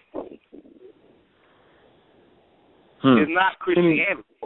It's a form of soteriology, the study of salvation. So when you go to a church, right? When you go to the church, right? Ask them something in the Bible. They don't know the Bible. They know that Jesus is going to save their ass. That's what they know. You know what I'm saying? They don't know the Bible. Like, you know what I'm saying? People on this show that come on regularly know more the Bible than a person that's going to church every Sunday. They don't know the Bible. I asked my sister, she don't read the Bible. She just go to church every Sunday. It's a difference. So it's like, you know what I mean? If I might observe, you know that you have to, in the case of our people, right, you have to bear in mind that we come under a special circumstance when it comes to Christianity. Not all of our people was believing that stuff on those plantations, right? Let me just make that clear for you. Don't think that our ancestors was just gullible like that, right? They were very intelligent, crafty people that was sitting right there in front of the master, passing secret messages, singing hymns, like wade in the water and swing low, sweet chariot, while they was planning to escape, okay? So not everybody was going for that, all right? They was pretending. That was a way not to get, have to do work, stuff like that, okay? So now there were those who was feeling it. There was a period, I think, is called the Great Conversion or something, right? There's videos on it. But a lot of our people converted to Christianity after slavery. It wasn't like, you know, during slavery, they wasn't just going for that stuff. No, this is some stuff that seeped in gradually, and people got twisted over time. So now that's why so many different camps, so many different people come under different elements. We're so scattered and isolated in this country, and you have people believing so many different things, different sects of Christianity. I mean, like, how many sects of it is there? Jehovah's Witnesses, Protestants, Seventh-day Adventists, Baptists, Catholic. Our people are all the fringes. Rastafarianism, Hebrew Israelitism, I mean everything. Our people belong to everything you can believe, they believe it. So to see a pathway through belief, it ain't gonna work. We gotta put that aside and say, okay, this is what we need to work on to accomplish this specific thing. Can we just agree to accomplish this specific thing? And once you start accomplishing things and working together, little things step by step, then you say, well, yeah, we can actually set these things aside that divide us and deal with things that unite us and start in small ways, because you're never going to bridge that belief gap. No, people gonna be that is the gap maker. Yeah, that's the you're right, Larry. The belief is the gap. You know what I'm saying? And so, I that's why I like the diversity on Amen Ra Squad, because I can agree and disagree. Now, my stance with the Bible is that it wasn't the Bible that got us through slavery. It was what was inside the people that got us through slavery. It wasn't the Egyptian book of coming forth by day and by night that made us build our civilization. It was the people that did that. You know what I'm saying? We need to keep that going. So any African culture, the reading and writing, all that, at the end of the day, it's what's in you. There is no truth higher than self. So I would contend that the Bible throws you in a state of confusion and takes the power out of your hand and brother, puts it in the hand of the person you want to meet. You're being very disingenuous to even make a statement like that, brother. No, brother. I'm telling you that anything you read anywhere is just that, as words. You, the person, brother, have to embody the strength on that. I'm being honest. I'm being honest. Keeping it 100. Keeping it 100. I'm keeping it 100. No. Listen, keeping it 100. You mean to tell me you did not learn the core values of your spiritual base from somebody teaching you the Bible, and that our people didn't learn from our spiritual base of trying to put things in order? When we came from so many different other tribes and speaking so many other different languages, we didn't get the core values of what the golden rule was, to do unto others as you would have others do unto you, the universal principles that unify all of us. You weren't taught that from the Bible, Unc? No, Unc wasn't. No, you're being not my household. No, brother, I can't be. I'm being honest. And let me make this clear point. Being honest, our grandparents came up a certain kind of way and taught us a certain kind of values that got transferred to our parents, and then that got transferred to us. I'm not trying to say the Bible is all good, all holy, or anything like that. What I'm trying to say is it was used as a tool to help get us to where we are today, and that's to be acknowledged. To say that it's not is being disingenuous and straight up lying. Okay, so that's what I'll say. I agree with the brother. Hold on. Hey, brother, can you be quiet for a minute? This between me and Ish. Everybody get out of this. It's disingenuous to think that any book from any place raises your consciousness. It's the person that does that, right? Yes, my grandmother took me to church, but as I sat in the church and looked at all the white people, I ran away from that in my mind. I never got it, Ish, for me. I can't speak for everybody else, but I can speak for myself. And then I can speak for the first couple of generations of slaves. They wasn't dealing with the Bible. They used to go to church so they could figure out how to get the hell out of there. And them songs they were singing. Niggas ain't believe the Bible-ish. I don't know where you coming from with that. Niggas ain't believing the Bible-ish. Maybe your camp is. If your grandmother wanted to take you to church, would you go to church? My great-grandmother took me to church. Yes, if your great-grandmother, if she wanted to take you to church, would you go to church? Right now, if my grandma say, do you want to go to church? I'm going. And I'm taking my children with me. Out of respect for my grandmother. There you go. That's out of respect for the person. All right, well, I'll be checkmate. But that's out of respect for that person. Of course. And so my grandmother's values was based off of that. Exactly. Right, in her mind. Exactly. And those values got transferred down, and then you use your logic and your mind and access to information to draw your own conclusions, right? Yeah, but my mother told me. My mother said don't believe everything in the Bible. I can put that away now. Once you became a... my mom's. I know, right, but once you became mature, you were able to put that away. Yeah, but my mother gave me out. She was like, I don't believe all that in the Bible. So maybe it started with her. Maybe she I'm just saying that it was used as a bridge to get us where we are today. You understand? But I'm not going to speak for everybody, because I don't think everybody believes in the Bible. That's a blanket statement, though. I hear what you're saying. I agree with that. That's not the whole problem. You are correct. I agree with that. You're right. Yeah. You're right. Yeah. Okay, yeah. So we'll work with that. Okay, that's the caveat right there, Ish. Peace, Ish. Peace, King. Crazy. Because I wanted to point out to you that, some of our people, they was looking down on others of our people who wasn't believing, and it created a schism. That's why they was looking funny at Ray Charles when he took the church music and put his words to it. Well, he was in a juke joint with liquor playing church music. That's the reason why. That's why they was looking at him funny. No, he was changing the words, singing about doing things. You know what I'm saying? Yeah, they in the mood for twerking, and they're bringing the church in there. That's the last thing they want to hear. But my point is that our people retain the character that they've always had. The way that we are now is the way that we were then. We were just like under the gun a little more. But the spirit of the people remains the same. So when you see our people in church on Sunday, and then you see them out of church, and you say, they ain't no Christian, that's our people. Absolutely. Then and today. Absolutely. They wasn't how you say you into something and I'm a Christian, but man, you ain't no Christian. Get out of here. James just told y'all about that though, and as far as y'all speaking on me, like I said, I came in the spirit of peace, and all I was saying is, hold on, brother, don't make us black icy right quick. Hold on, just 1 second, brother.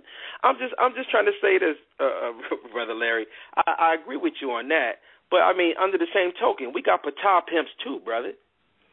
Yeah. Okay, so don't make it sound like we ain't got the patah pimps. Well, no. Well, brother, listen. Brother, you know where I'm coming from, right? Uh-huh. Where I'm coming from is I'm not mythological. Uh-huh. I'm a realist. I deal with reality. The only ism in me is realism. Okay, so if it's not real, I'm going to listen. I'm going to say that's not real. And I'm going to disregard it. Religion is not real. It's not real. The concept is a man-made construct, and it exists for a purpose because in order to accomplish things in societies, you need to motivate people, and people are spooky. How you motivate spooky people? With a spooky story. Right, but once again, it's just a tool, and it's a tool also to help government. Now, when you speak about a nation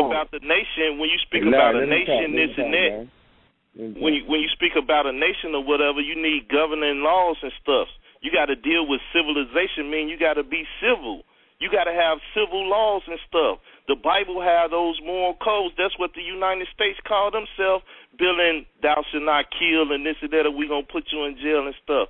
So at the end of the day, we talking about a coded moral system. And everybody used it. Ishmael did a good job of showing that our parents or great-grandparents learned certain morals and codes through the Bible. And then they use it today. They didn't learn not to eat pork through the Bible, and we could go to science now and see that's why we got high blood pressure and stuff, because we eating this swine and this pig. So at the end of the day, it's stuff in there that you can use to build, and it's stuff in there you could destroy or use to destroy. And any information or tool out there can be used as that. The same thing as a gun. You could kill people with it or you could defend yourself. And if y'all call yourselves scholars or knowledgeable at all and y'all don't understand it, you don't understand a damn thing. And that's sad for black people to run around think they know shit and don't know nothing. Hey, all right, man. You're getting a little bit loose with the whole Bible thing. I'm just saying, it's a tool. If you don't know a tool could be used for whatever you will it as, then you don't know how to build yourself or you don't know how to build a community because you don't know how to use a tool. Hold on for a minute, Andrew Doctor. Hold on. I will concede. Listen, I will go with you as a Bible being a tool. Only if you agree with me that it's literature. You know I agree that it's literature. I say you can call it a You could call it mythology. Okay. I ain't got no problem with that. But the thing is, we don't sit down and deal with this. So hold on. We need to know how to work the tool. I know. Hold on for a minute. But this is what I'm saying. Why in the hell do black people got up? It's 2014 now. What is it in a tool, right, that's created outside of your motherland that we think that is the only tool? See, that's my thing.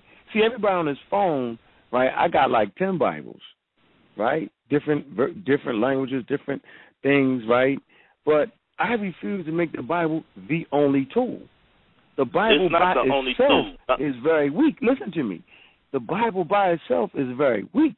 You have to triangulate that thing. Okay? Right, just like the Quran. Let's not leave the Quran out neither. Hold on. Let's not leave this Quran out here too. Let's not leave all the texts out, right? Okay, so we recognizing that. Well, you know what I'm saying? Let's use all the tools. That's my point. Yeah, no, the thing is that the text coincide with the culture.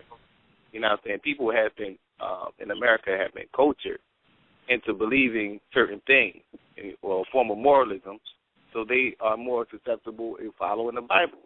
And if you try to bring an African culture into somebody that is not, you know, African-centered, then it's going to be an issue. They're going to call it, you know, they're going to call it savage. They're going to call it, you know, immoral, because their culture do not coincide with that. You know, but let's look at the Bible dealing with. Hold on, Israel Doctor, watch this for a minute. Hold on. I think what Ish is saying was, it was all we had at a point in time. Now, that I won't deny. At a point in time, nigga, a lot of people ain't know about African codes and morality or Kemet. I mean, seriously. Like, I remember a time I didn't even know it was something called a law. Either was a book called. What? So you didn't know it was something called what? I said the Quran or Allah. First time I heard the word Allah, right, was when a brother from the Nation of Islam said Allah. I'm like, wow. Oh, name Allah. I said, boy, get the hell out of my house. I forget that. But, okay, so I get that. And so, for some people, for a lot of people in America, the Bible was extremely important. Okay? And that's the case. What I'm saying is, you're kind of breaking up. Right, can you hear me now? I'm still breaking up. Yeah. You good? All right, listen. Okay, I'm saying in 2014 now we recognize, right, that that's not the only moral code. You know, you got a lot of brothers putting down a history, and now we can look to a whole lot of other things besides trying to refigure out a book that people use to enslave us. We're like, we don't want no more part of that. Let alone niggas don't read it anyway. So we understand that there's a moral code that predates the Bible. There's a moral code that's outside of the Hebrews. Like, the Hebrews don't hold the standard on. They're not the standard bearers for morality code, and it's been sold that way for a long time, Israel doctrine. That's all right. Knowledge that is can't power. Be the gold knowledge standard. Is what we need. It's not the gold standard, knowledge brother, is what and we I hate need. Right, you but it's not the gold knowledge standard. Knowledge is what we need. That's the golden standard in the Bible itself. Right, that's not the golden standard. It's not. I know, but that's not the golden standard. I think once again, Kobe. Wait, the culture, like, I was at a funeral.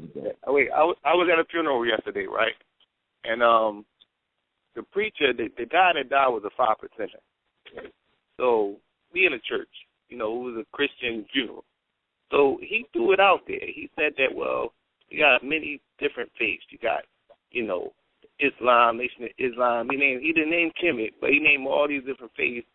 But he said, when you die, we got to do the whole project. Basically, we got to do everything because of culture.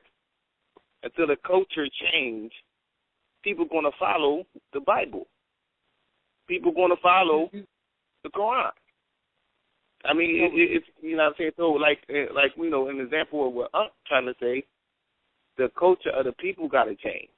If they don't change, then they're going to go back to their traditional way of doing shit. Or, like, you know, what they've been accustomed to doing. You know what I'm saying? And we live in a nation that's based off of, you know, quote-unquote Christian values, you know what I'm saying? And we got a legacy in the church. I mean, I don't follow the church. I was at home in the church. But you know what I'm saying? But it was something. It's something. It's something being missed. Hold on. Israel Doctrine and Ngozi next. Hold on, bro. Ngozi next, man. I just wanted to say I missed the whole. I missed a lot of stuff, but I just wanted to say I just got back on the phone. I just wanted to say a lot of stuff, man. A lot of those. I hear a lot of people saying that Christianity was used as a tool to enslave our ancestors. First of all, we need to study Europe outside of Africa. They created that book, especially in 1611 A.D., to keep them people in order. A lot of the people in Europe had insane asylums. They started using it as a tool to control them first before they even gave it to you. That's what we need to understand. The same thing with the Quran. We need to study pre-Islamic Arabia. The people in Arabia were savages. Muhammad never exists. They only created that book to give those people a moral construct to keep them in order because they was fighting against the Byzantine Empire. That's what the whole beef was about. And you need to study the Bhagavad Gita or the Rig Vedas. That shit was created in India to keep the people in order. If you study the Harappa civilization, they had no Bhagavad Gita or no Upanishads or no Rig Vedas. All that shit was created to keep the citizens in order. Even when you study the 42 precepts of Ma'at, yes, it's moral, but when you start saying, I have not stolen from God, I have not polluted the waters, I have not denied the king, those type of rules, that should let you know that it was created to keep good people in order, because human beings have a natural instinct of nature to do things outside of the social programs that's given to us or presented to us. But we need to start studying these places before they even get into contact with Africans, because it wasn't created for you. It was created just to keep people in order, period. So the reason why they knew it was a good tool to use on you, because they used it on themselves first. The same thing with the Quran. Well, you want to add something? And then I go back to you, Israel Doctor. Go ahead, Sister Maria. I'm just basically listening to y'all brothers build, listen to everybody give their different opinions about the Bible. I would like to say what it said about, well, that was a blatant statement, but he did say he agreed. I was not introduced to the Bible, as you said, in that way either. Actually, my mother didn't believe anything in the Bible. She never took me to church. I ended up going to church because my friends was going, or maybe my aunt or somebody would say, I'll come and get you and take you to church. Well, my mother hated the church. I think something happened to her as a child in there, because she grew up in a lodge, and they was always at churches. And they said for some reason, when my mother got older, she never went. My mother never even drove to take me to a church when I grew up and start wanting to get in to that and learning about God. Of course, what I went to first was Jesus, because that's what I knew. That's what people told me. She told me, don't deal with it. It's not true. She was telling me it's a bunch of bullshit. They're just going to take your money. And this is what my mother told me, and I didn't listen.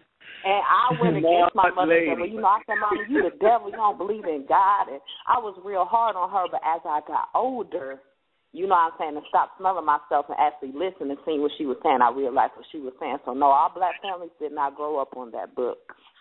I tried to grow up on it, but I just couldn't do it. Yeah. Sister Jacqueline. Yes. You want to add something to that, sis? I guess I wanted to add that there was something that you said about, or something that someone said about the loss of, I guess, knowledge or information or morals or ethics of the African when they became enslaved here. And I'm just saying that our traditional customs, our morals, our ethics always remain with us. And I think we have to realize that just because we may not be consciously aware of what we're doing, there's something in the subconscious, or some people will say in the genetic memory, or things that are passed down to your ancestors that you see them do, that's passed on to you and that you do. And so the African was never truly just totally lost, because if the African way it was totally lost, or if the morals or ethics or whatnot that came out of that land was just completely wiped out, then our ancestors wouldn't have been talking about hoodoo, roots, and voodoo right here in the U.S. of A. You wouldn't have had Santeria in Cuba. You wouldn't have these ongoing traditional African systems in some form continuing on in the Americas.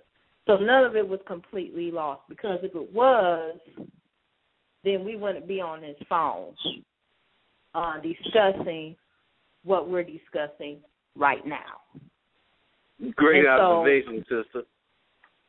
And so that is my viewpoint. I do agree with Anka Cat when he said it's within yourself, it's the people, it's the person that drives you to want to know more and to do better and to obtain truth, to attain knowledge, to obtain wisdom and understanding. That is truly internal. I had that ever since I was a child. I didn't need to read a book to tell me that was something that I needed to do. That was from my own will, from my own motivation. And that's my piece on that. Mm-hmm. Okay. Can I add something? Hold up. It was Israel Doctrine turn. Okay. Israel, let me add something real quick. I think we overlooking the social dynamic of the people as well, right? Because, you know, they use those constructs as like social controls. The ones that was in the church, the ones that was running the church, whether they was appointed by the master or after, when they started getting power bases, that became a form of social control. People who belonged to it, their status was a little different in the society. That's the whole thing, society here. Okay, New York, Chicago, big cities, right? Small towns in the South and stuff. You know not to go to another man's town or go to the other part of the neighborhood where they have another construct and try to evade their territory, talking and disrespecting them. You will get beat up, ran out of town, shot, killed, murdered. So it's the same thing in the country's community, truly. Everybody know everybody got a doctrine or a teaching or a belief system or whatever it is, even if it's atheist or whatever. You should not go into another man's house and not wipe your shoes, you know what I'm saying, and be respectful. That's how we get peace in this whole thing. And if you're going to build something, that's the first thing you need to build. Then you can sit down and have a dialogue with each other. If you're not trying to do that, but you're going to disrespect a brother or sister, soon they say something, not trying to hear their knowledge or hear what they're talking about, then you're not trying to learn the person that you're dealing with, and you're not trying to learn how they think, and you're not trying to correct whatever problem, because you will not know what the problem is if you don't hear them out. So, like I said, people can call me whatever. I'm cool with that. But I'm smart and intelligent enough to know that without a Bible or anything, that at the end of the day, not to go wearing red in the Crip neighborhood and not to be wearing blue in the Blood neighborhood, or not to be throwing up folks or vice look, throwing up my little signs in the wrong neighborhood, right? So our natural environment teaches us these things anyway. But when it comes to saying, well, let's get these books out and let's get intelligent, we act like we don't understand the fact that I shouldn't say, oh, man, you a bitch for believing that. Oh, man, you got some shit, and disrespect another person. Like, if we was in real life in front of each other and we was on some gangster stuff, we know guns would come out, this, that, and the other. That's what's the matter with the black community right now in this country stuff. Everybody want to shit on the next man, and that ain't cool. I don't try to do that. They want to do it on the... They want to do it on the internet. You think that's what it is? Yeah. Well, that's why I respect what you said today, because people in the chat room was talking like, oh, Unc was scared of them once he got in faith. Nah, that's just respect of another man. Unless you just want to set it off on sight, you don't get into that type of shit. And we all come from the hood. We know that stuff. Israel doctrine.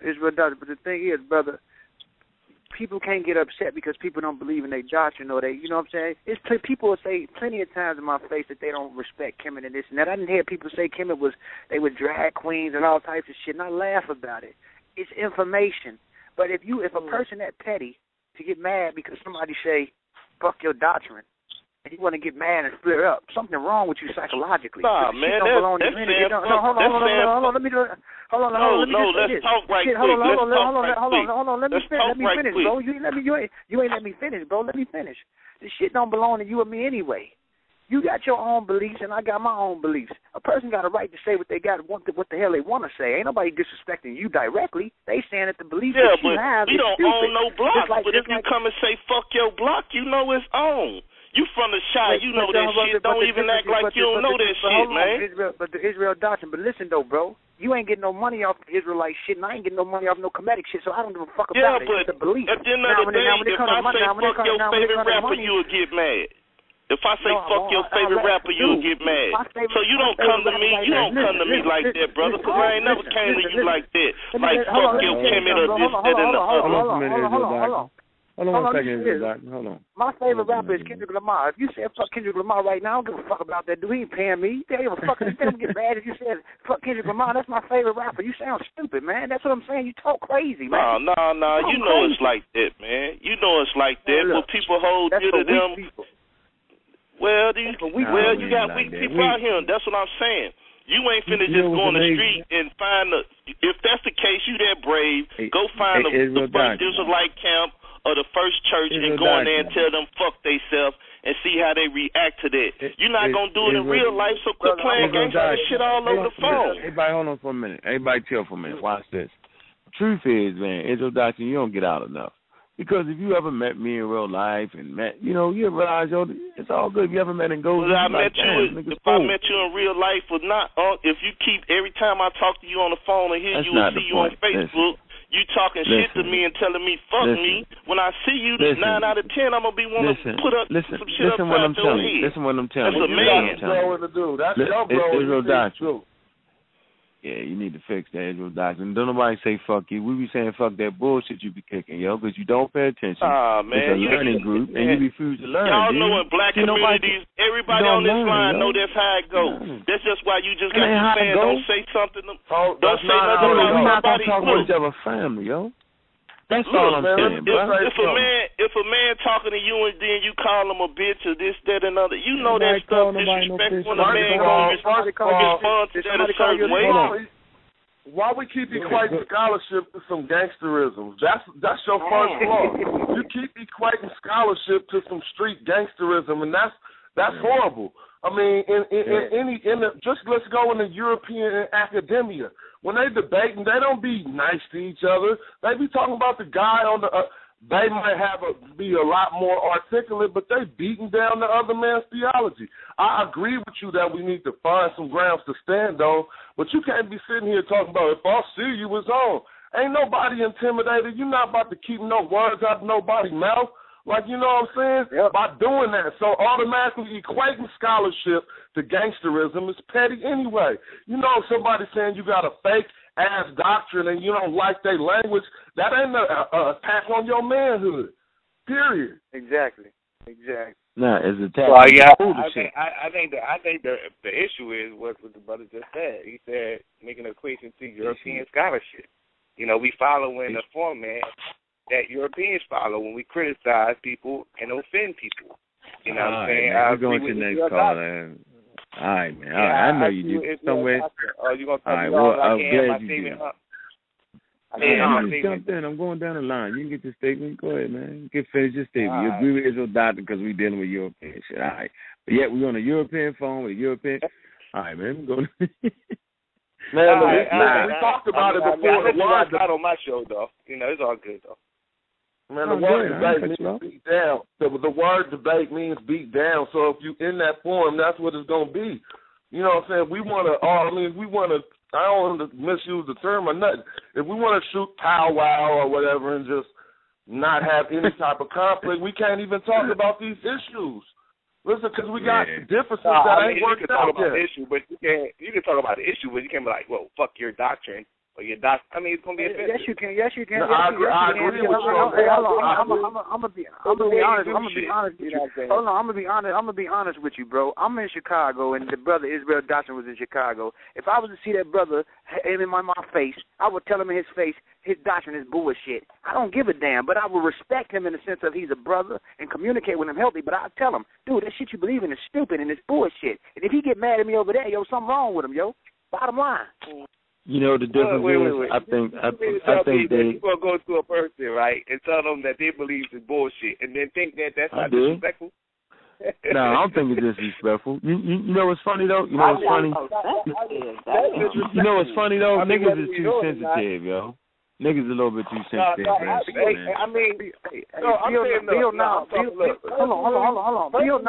Bill Nye said in front of that dude Ken Ham in that debate between evolution and Christian. That dude went in on dude and said his belief was stupid, and the Christian dude didn't say shit. Come on, man. You have to have a certain relationship with me personally to just come out. I mean, I would have to really know you. You know what I'm saying? For you to come up to me like, you know what's funny? If you call the shit I deal with, if you say people tell me all the time you don't believe in God, you're a fool. I swear I don't get mad when I fight. I just beat them up with the information. And some people, but some Hebrews they think that's their well-off, that's their culture. So when you saying fuck that or fuck the Bible, they really think, you know, that's like some zealot type shit, though. But I know what it is, yo. Hey, Unc, I done heard Hebrews call innocent women bitches in their face, man. Yeah, all day. Shit. Call women bitches, yo. Hebrews do it all. And don't no man say bitches. Nothing. And don't nobody say shit. Yeah. Come on, man. No man. Let me get this call. Say anything. They disrespect women all day, but a man will get very defensive about his Bible, about his Quran, about his religion. But the black woman, they don't give a fuck what you say about her. You say anything about her, they get quiet. You say something about that Bible, or them tears gonna fly. And what I'm saying is the way the Israelites carry themselves, they jihadists. That's all they are, jihadists, yo, low key. Yeah. Period. They disrespect everybody publicly. You know what? Not all of them, yo. Like Yashar'el, yo, the young brother. I must admit, he different. Because the young brother brought us all together under one roof, man. He put that together, man. The young brother, he took the little bit of fame he got, you know, based off of the platform we gave him. See, this is what y'all don't understand. We gave Yashar'el a platform. And in giving him that platform, it gave him the ability to go ahead and debate. Ain't nobody know about Yashar'el or what he was doing until I went to his temple.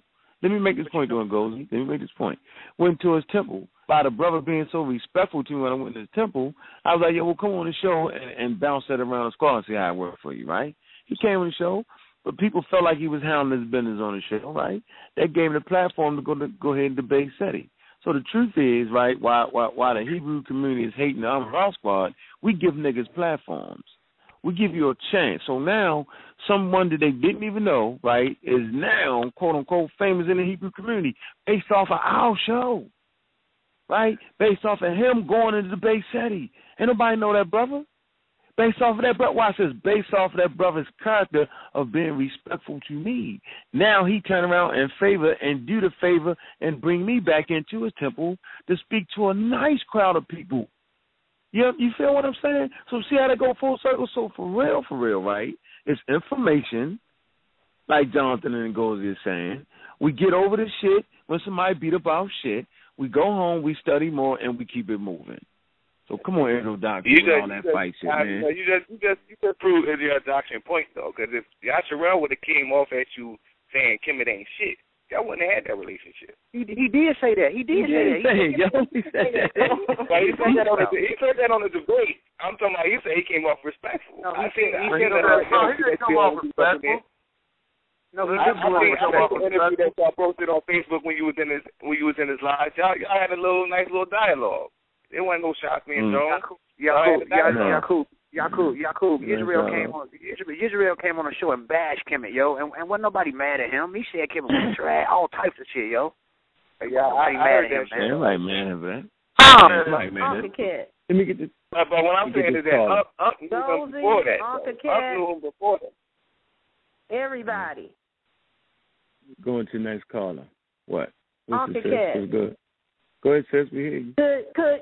Could you guys please wrap this up with this? Y'all have we're going to the next caller. We're going to the next caller right now. Minutes over the same point. All right, we're going to the next caller. Can we move on to something else, please? We just have 347. Your line is open. Do y'all want to have a final speaking on it? No, we moved on to the next caller, sis. We took your advice. But y'all moving on to the next callers, but you staying on the same point, though. No, we're not. We off that. Come on, sis. How I know what's on this person's mind? Y'all are not off that. Is it officially over? No, sis. Yeah, we to another caller. Yeah, 347. 347. Your line is open. 347. Your line is open. What it feels like to be you, actually. All right, 5, 4, 3. Go ahead. Yo, see, just heard enough of that shit. Don't y'all call me with that shit. I'm telling y'all now. All right, okay. So don't nobody want to hear that shit no more, because we don't want to hear that shit no more, man. What we do want to do is we want to make sure our people start picking up a goddamn book. How about that? You know, we want to make sure we use available material to unjog our consciousness so we can get back in reality. Because that's what we're really about. You know, I know you think, yeah, cool, that we be using white boy shit. I don't know where you get that from. But, but we're using the available tools for understanding what we're doing, brother. What was that whole thing about with the lecture with Yashar'el and Kingston Mayor? What was it about? What were they talking about? It was about the black family, right? And y'all already know the time period for the black family. You know what I'm saying? We can go back deep with that. And so, you know, we talked about the black family. You know what I'm saying? And you know, so Africa had a real platform to talk about the black family. You know what I mean? And I know Brother Unk, you know what I'm saying, I discussed the black family. Now, Abba and them, they started going back and forth. Abba and King Noble, they kind of got into it a little bit. You know, Abba got stuck on the word black. That was it, boy. Them dudes went crazy. I mean, you know, but the lecture was about the family. And the brother kind of brought us together so we could, like, calm the community down like that. So y'all see us on YouTube, right? Y'all realize, yo, this for real, yo, all our family was in there, man, and it was a good thing for us. It was solidarity in the community, man. And I expressed the weakness we have when we all separate and divided is a weakness. We can really be attacked. You know what I'm saying? But when we come together, you know what I'm saying, not changing our idea on what we think or what we know and what we believe, right? But understanding that we have a common enemy attacking us. We have a common problem of racism, white supremacy. We have a common problem of spending $3 billion in the hair care industry that gives us nothing back. That's a common problem of buying the Nikes and none of that money coming back. So we have a common problem. Since we have a common problem, a common goddamn enemy, then we can definitely come together with some shit we agree with. And we all fucking agree that we got a common goddamn problem. We can agree to that shit. And so, you know what I'm saying? The show is based around opening up those people's minds who want to be free of dogma, Bible, Qurans, who want to understand where they really come from predating religion. You know, this show puts the scholarship down on that. Can I ask you a question, though? Go ahead, Israel Doctrine. Make it a question. Even though when Albert M. and King Noble got into it, when did respect get lost at the table? Everything was respectful? Because I put up a picture of you, and you was looking up. I don't know who took it. And I made a sly joke and everything, and people got on there talking about you over. Looking up. I think Enki took the picture, and you was looking up. You were sitting kind of by yourself. You'll see it in the squad scholarship group. Okay. But right, I made a little joke, and I was like, what you hit him with? You know what I'm saying? Because Carmen Poverty told me last night that you said you was going to hook up with them and stuff. You know what I'm saying? So the whole thing is, you know, one of the biggest problems in the community is, you know, somebody being able to call a form, sit down, and everybody be respectful. You know, whether it be the House of Conscience, whether it be Amen Ra Squad, everybody somewhat is invited here tonight. And if we're going to be invited someplace, then we ought to be able to be at peace or not be attacked at places. You know what I'm saying? Because what if I did do it somewhere else or whatever, I should be on peaceful grounds now. When you come over to my show, I don't wild out on you. I might black ice you like you do. Yeah, you black ice me 100 times. I never cuss you out over there, have I? Have I ever just disrespect you, cuss you out? Even when y'all was cussing, I just asked y'all to cut it down a little bit, right? Yeah, you talk shit. But it's still respect. And that's all I'm saying, people. Just like the sister said, and I respect that.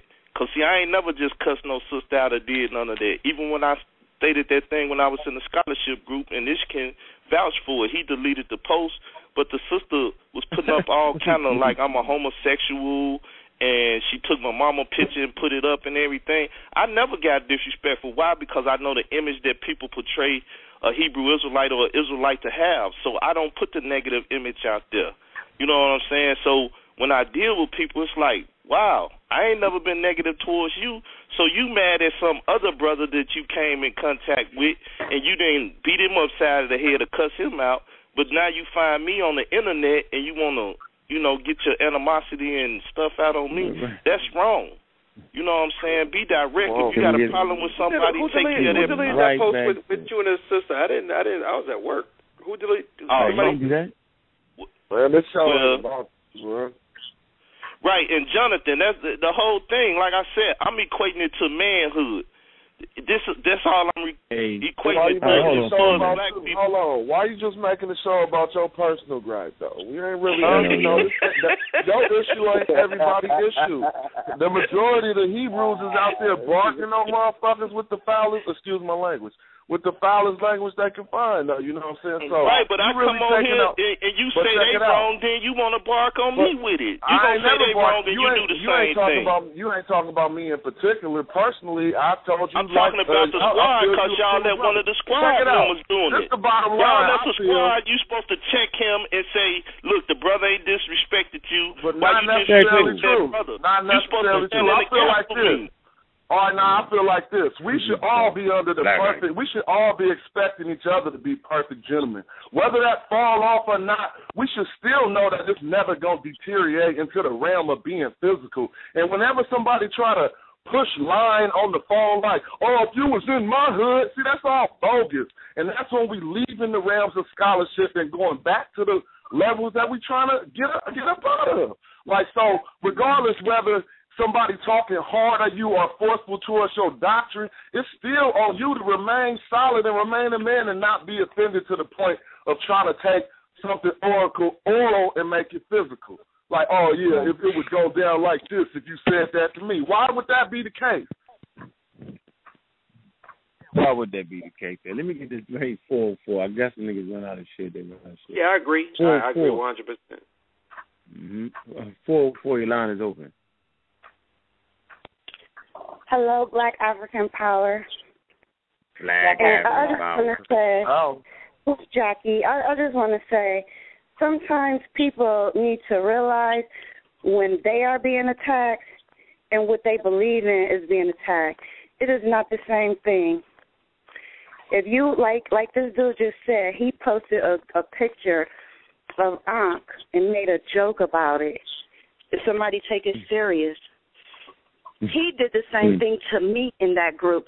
Don't bring up stuff about a group on a show when the person can't defend themselves. Now I'm here to defend myself. You posted my picture. You attacked my intelligence. And when you attack people, you can't say what right and how they can attack you back. You can't do that. If you don't want to be attacked... If you don't want to be attacked, you got to let me speak. You got to let me speak. If you don't want to be attacked, don't attack. Because you never know how that person going to attack you back. And if you didn't like how I attacked you back, you shouldn't have threw the first blow. You shouldn't have talked about my mother, and I wouldn't have posted a picture of your mother. All is fair in love and war. When we joking. But when you start attacking people's intelligence and attacking people's mother, don't expect for that person not to attack you back. And that's the same thing that's going on this show. When that dude tried to tell you that you're suffering from cognitive dissonance, you not understanding what it means. He's telling you that even though you run into the truth, you stick to your doctrine and ignore the truth. And that's what's going on now. You keep trying to make it about attacking you and attacking people. And if you don't believe in that doctrine, you got the right to attack that doctrine. That's what the whole Amen Ra Squad is about. That's what it's been about ever since I've been hearing them, banging on people's doctrine that don't have nothing to back it up. But at the end of the day, and I ended that debate with you by blocking you. and I have to hear you on this show because I'm a Ra supporter. Please don't bring up things that happen in a group on the show. Don't do it. It's Amen Ra. It's Amen Ra too, ain't that the name on the group? And it's the same thing, whether it's this show or whether it's that group or whatever. As leaders, we supposed to protect our people at all times. Nah, you out of there, Israel Doctrine. Hold on for a minute. Yeah, hold on. We got a special caller calling in from Greece. Where you at, sis?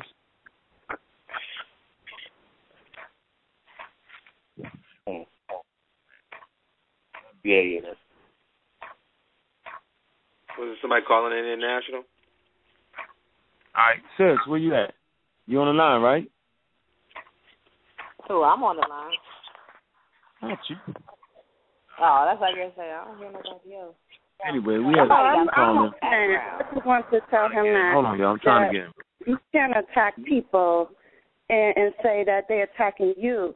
It's the doctrine that's being attacked. Is the philosophy that's being attacked, and it's what people that believe in that's being attacked. I don't see people attacking people. That's all I hear. But when people take it personal, they try to switch it around. It's not about that. As long as I've been hearing this show, I only hear the information being attacked and not people until people take it personal. Hold on. Can you hear me, sis? Yeah, I hear you now. Hold on. Let me let the sister speak from Greece, yo. This is important, yo. That's how far the show goes. Talk to us, sis. What's your name? Hi. Yes, hi. I live on Crete, on the island of Crete in Greece, and we've been here for about almost 6 years now. And I listen in as often as I can. I'm just learning. I'm very new at all of this. So it's very interesting, and it's a learning experience for me, and I really appreciate everything, all of you.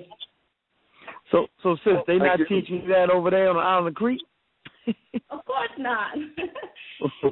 Greece is probably about over 90% Greek Orthodox, and then they have a small chapel on base, and I became a Christian and went through that whole cycle and just started looking for truths and just started getting on the internet and looking for lectures, and then I ran into you guys, and I contacted a couple of brothers, and Anki was the only one that contacted me back, and I appreciated that, and we had some conversations on the phone, but no, you're not going to get any of that here.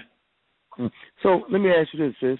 What happened when your white friends, right, in the church figured out that you realized that you was really black and loved being black? How they treat you, sis? But it didn't speak to me much anymore. I have like one that does, but the majority of them didn't speak to me, told me that I was confused, that we're all the same, and that kind of stuff, rhetoric, and I just wasn't hearing that, so I just left it alone. So I'm pretty much isolated here for the most part. Mm. See, this is what it's really about. When we can stream around the world and we can actually educate brothers and sisters in a whole nother part of the world. You know what I'm saying? This is what this show is really about, man. It ain't about Hebrew, Christian, but it's about giving people a refuge. So go ahead, sis. We just want to hear your voice, though. Okay, that's about it. I just not sure. I'm in a transition and trying to decide what to do because I have a daughter that's 13, and actually she's been raised in the Greek community, and she's more Greek than anything. So I'm kind of trying to get her into her culture and understand who she is as a black girl, but it's kind of it's a conflict because that's all she's known. Because not only have we lived here for 6 years, we lived on the mainland Greece when she was one, and she was born in England. So she doesn't know her own culture, so I want to get away so I can try to get her incorporated into our heritage and who we are. Mm. Yeah, you got to come on back. Well, sis, I do know that we're doing some projects with Amen Ra Squad. We're putting together some DVDs and documentaries and things like that. So, we'll be happy to make sure that you get access to those to help assist you, as well as any kind of references that you would like. We'll be happy to assist you as well because, I have teenage daughters and I certainly do understand. So we certainly do thank you for all of your support. Thank you. Thank you all. I really appreciate it. And I try to get her to listen as much as I can, like I said, but she's just caught up into this Greek society that you understand the Greek culture is very loose, and And I'm trying everything I can to try to keep her grounded. Absolutely. You keep her away from the island of Lesbos, sis. Okay. Keep her far away. Oh, wow. Wow, wow. So yeah, we, you know, whenever we get a call like this, man, it really make you know, sit back and say, man, this is what it's about. So we ain't got time to be arguing back and forth and letting people miss the real lessons, man. It's just, you know. Yeah, because I've learned a lot. I've learned a lot from listening, a whole lot from listening to videos. It's been awesome to me. I mean, this is really my lifeline. This is all I do all day. I don't watch TV. This is all I do is just watch lectures and listen. Mm. Yeah, that's a good crash course to get you right back in the blackness. Yeah. You have any questions for the brothers? You know, you got Ngozi, Brother Johnson, Brother Ishi. Any questions? Got some sisters on the line. Not today, but maybe I'll just have something to think about for next week. But I just appreciate your ear and appreciate your help, and I really do appreciate you reaching out to me. Oh, yeah. I'm not untouchable, sis. I'm not untouchable. Yeah, I'm always reach out. I'm like that. You contact me, I'm going to get you right back. I ain't never that important because I'm for the people. That's true. Brother Ankh is definitely like that. That's definitely true. Yeah. I'll do that for you. All right, sis, we're going to keep right here. Go ahead, sis. You was talking before I cut you off. 4-4. I'm talking about the other sister. Okay. I think Sister Jackie was done. So I certainly do thank her for all of her support since day one. Also, Sister Jackie's very special. Yeah, I appreciate that. Yeah, I was done, and after hearing her, I feel bad for President Warren, but I was done. Thanks. Okay, all right. Hey, Dan, you know, we really appreciate your support, man. I really appreciate all the sisters that call in, man, because y'all really have a voice on the Amen Ra Squad, man. That's real right there. Anytime the sisters get in, man, I'm always defer. You know what I'm saying? So that's, yep. Mm-hmm. Yeah, sis, if you can take time out your day and call us all the way from Greece, I mean, that's something serious right there. That's, you know, that makes me want to study harder. You know what I'm saying? Make me want to cut the arguing down. I don't want to waste your time. Hell, you calling all the way from there, and I'm arguing back and forth. That's crazy. Mm-hmm. Hey, hold on, let me see. So Israel doctrine, what do you have to say? Well, at the end of the day, like I said, I ain't never attacked nobody when I came on here, and when I went in the group, I never attacked nobody. You know, I didn't cuss nobody out. You know what, hey, you know what though? What started this conversation? He didn't attack you either, bro. He said fake ass doctrine. That's what he said. And so you really can't take this scholarship personal. You know what I'm saying? Mm-hmm. Yeah, but even with that, that's, you know, that's your feeling about my doctrine or whatever. All right. Hold on. That's not a personal attack. I'll come over to my show. I don't let nobody disrespect him out of the way like that. Even when like what happened tonight, somebody tried to slick talk over there about issue 2. And Ish told me, man, don't let that happen. Check that, this, that, and the other. And I said, man, I ain't catch it. I do that. As brothers and stuff, even if you see two brothers in conflict in the black community, you should try to stop that conflict. So if you see conflict happen. All right, hold on. Man, we're trying to talk hard science, man. He tripping. Yeah. 816, your line is open. He's on a soapbox. After that soapbox, there's no doctrine. Soapbox, man. The victim card. Y'all talking about my 816.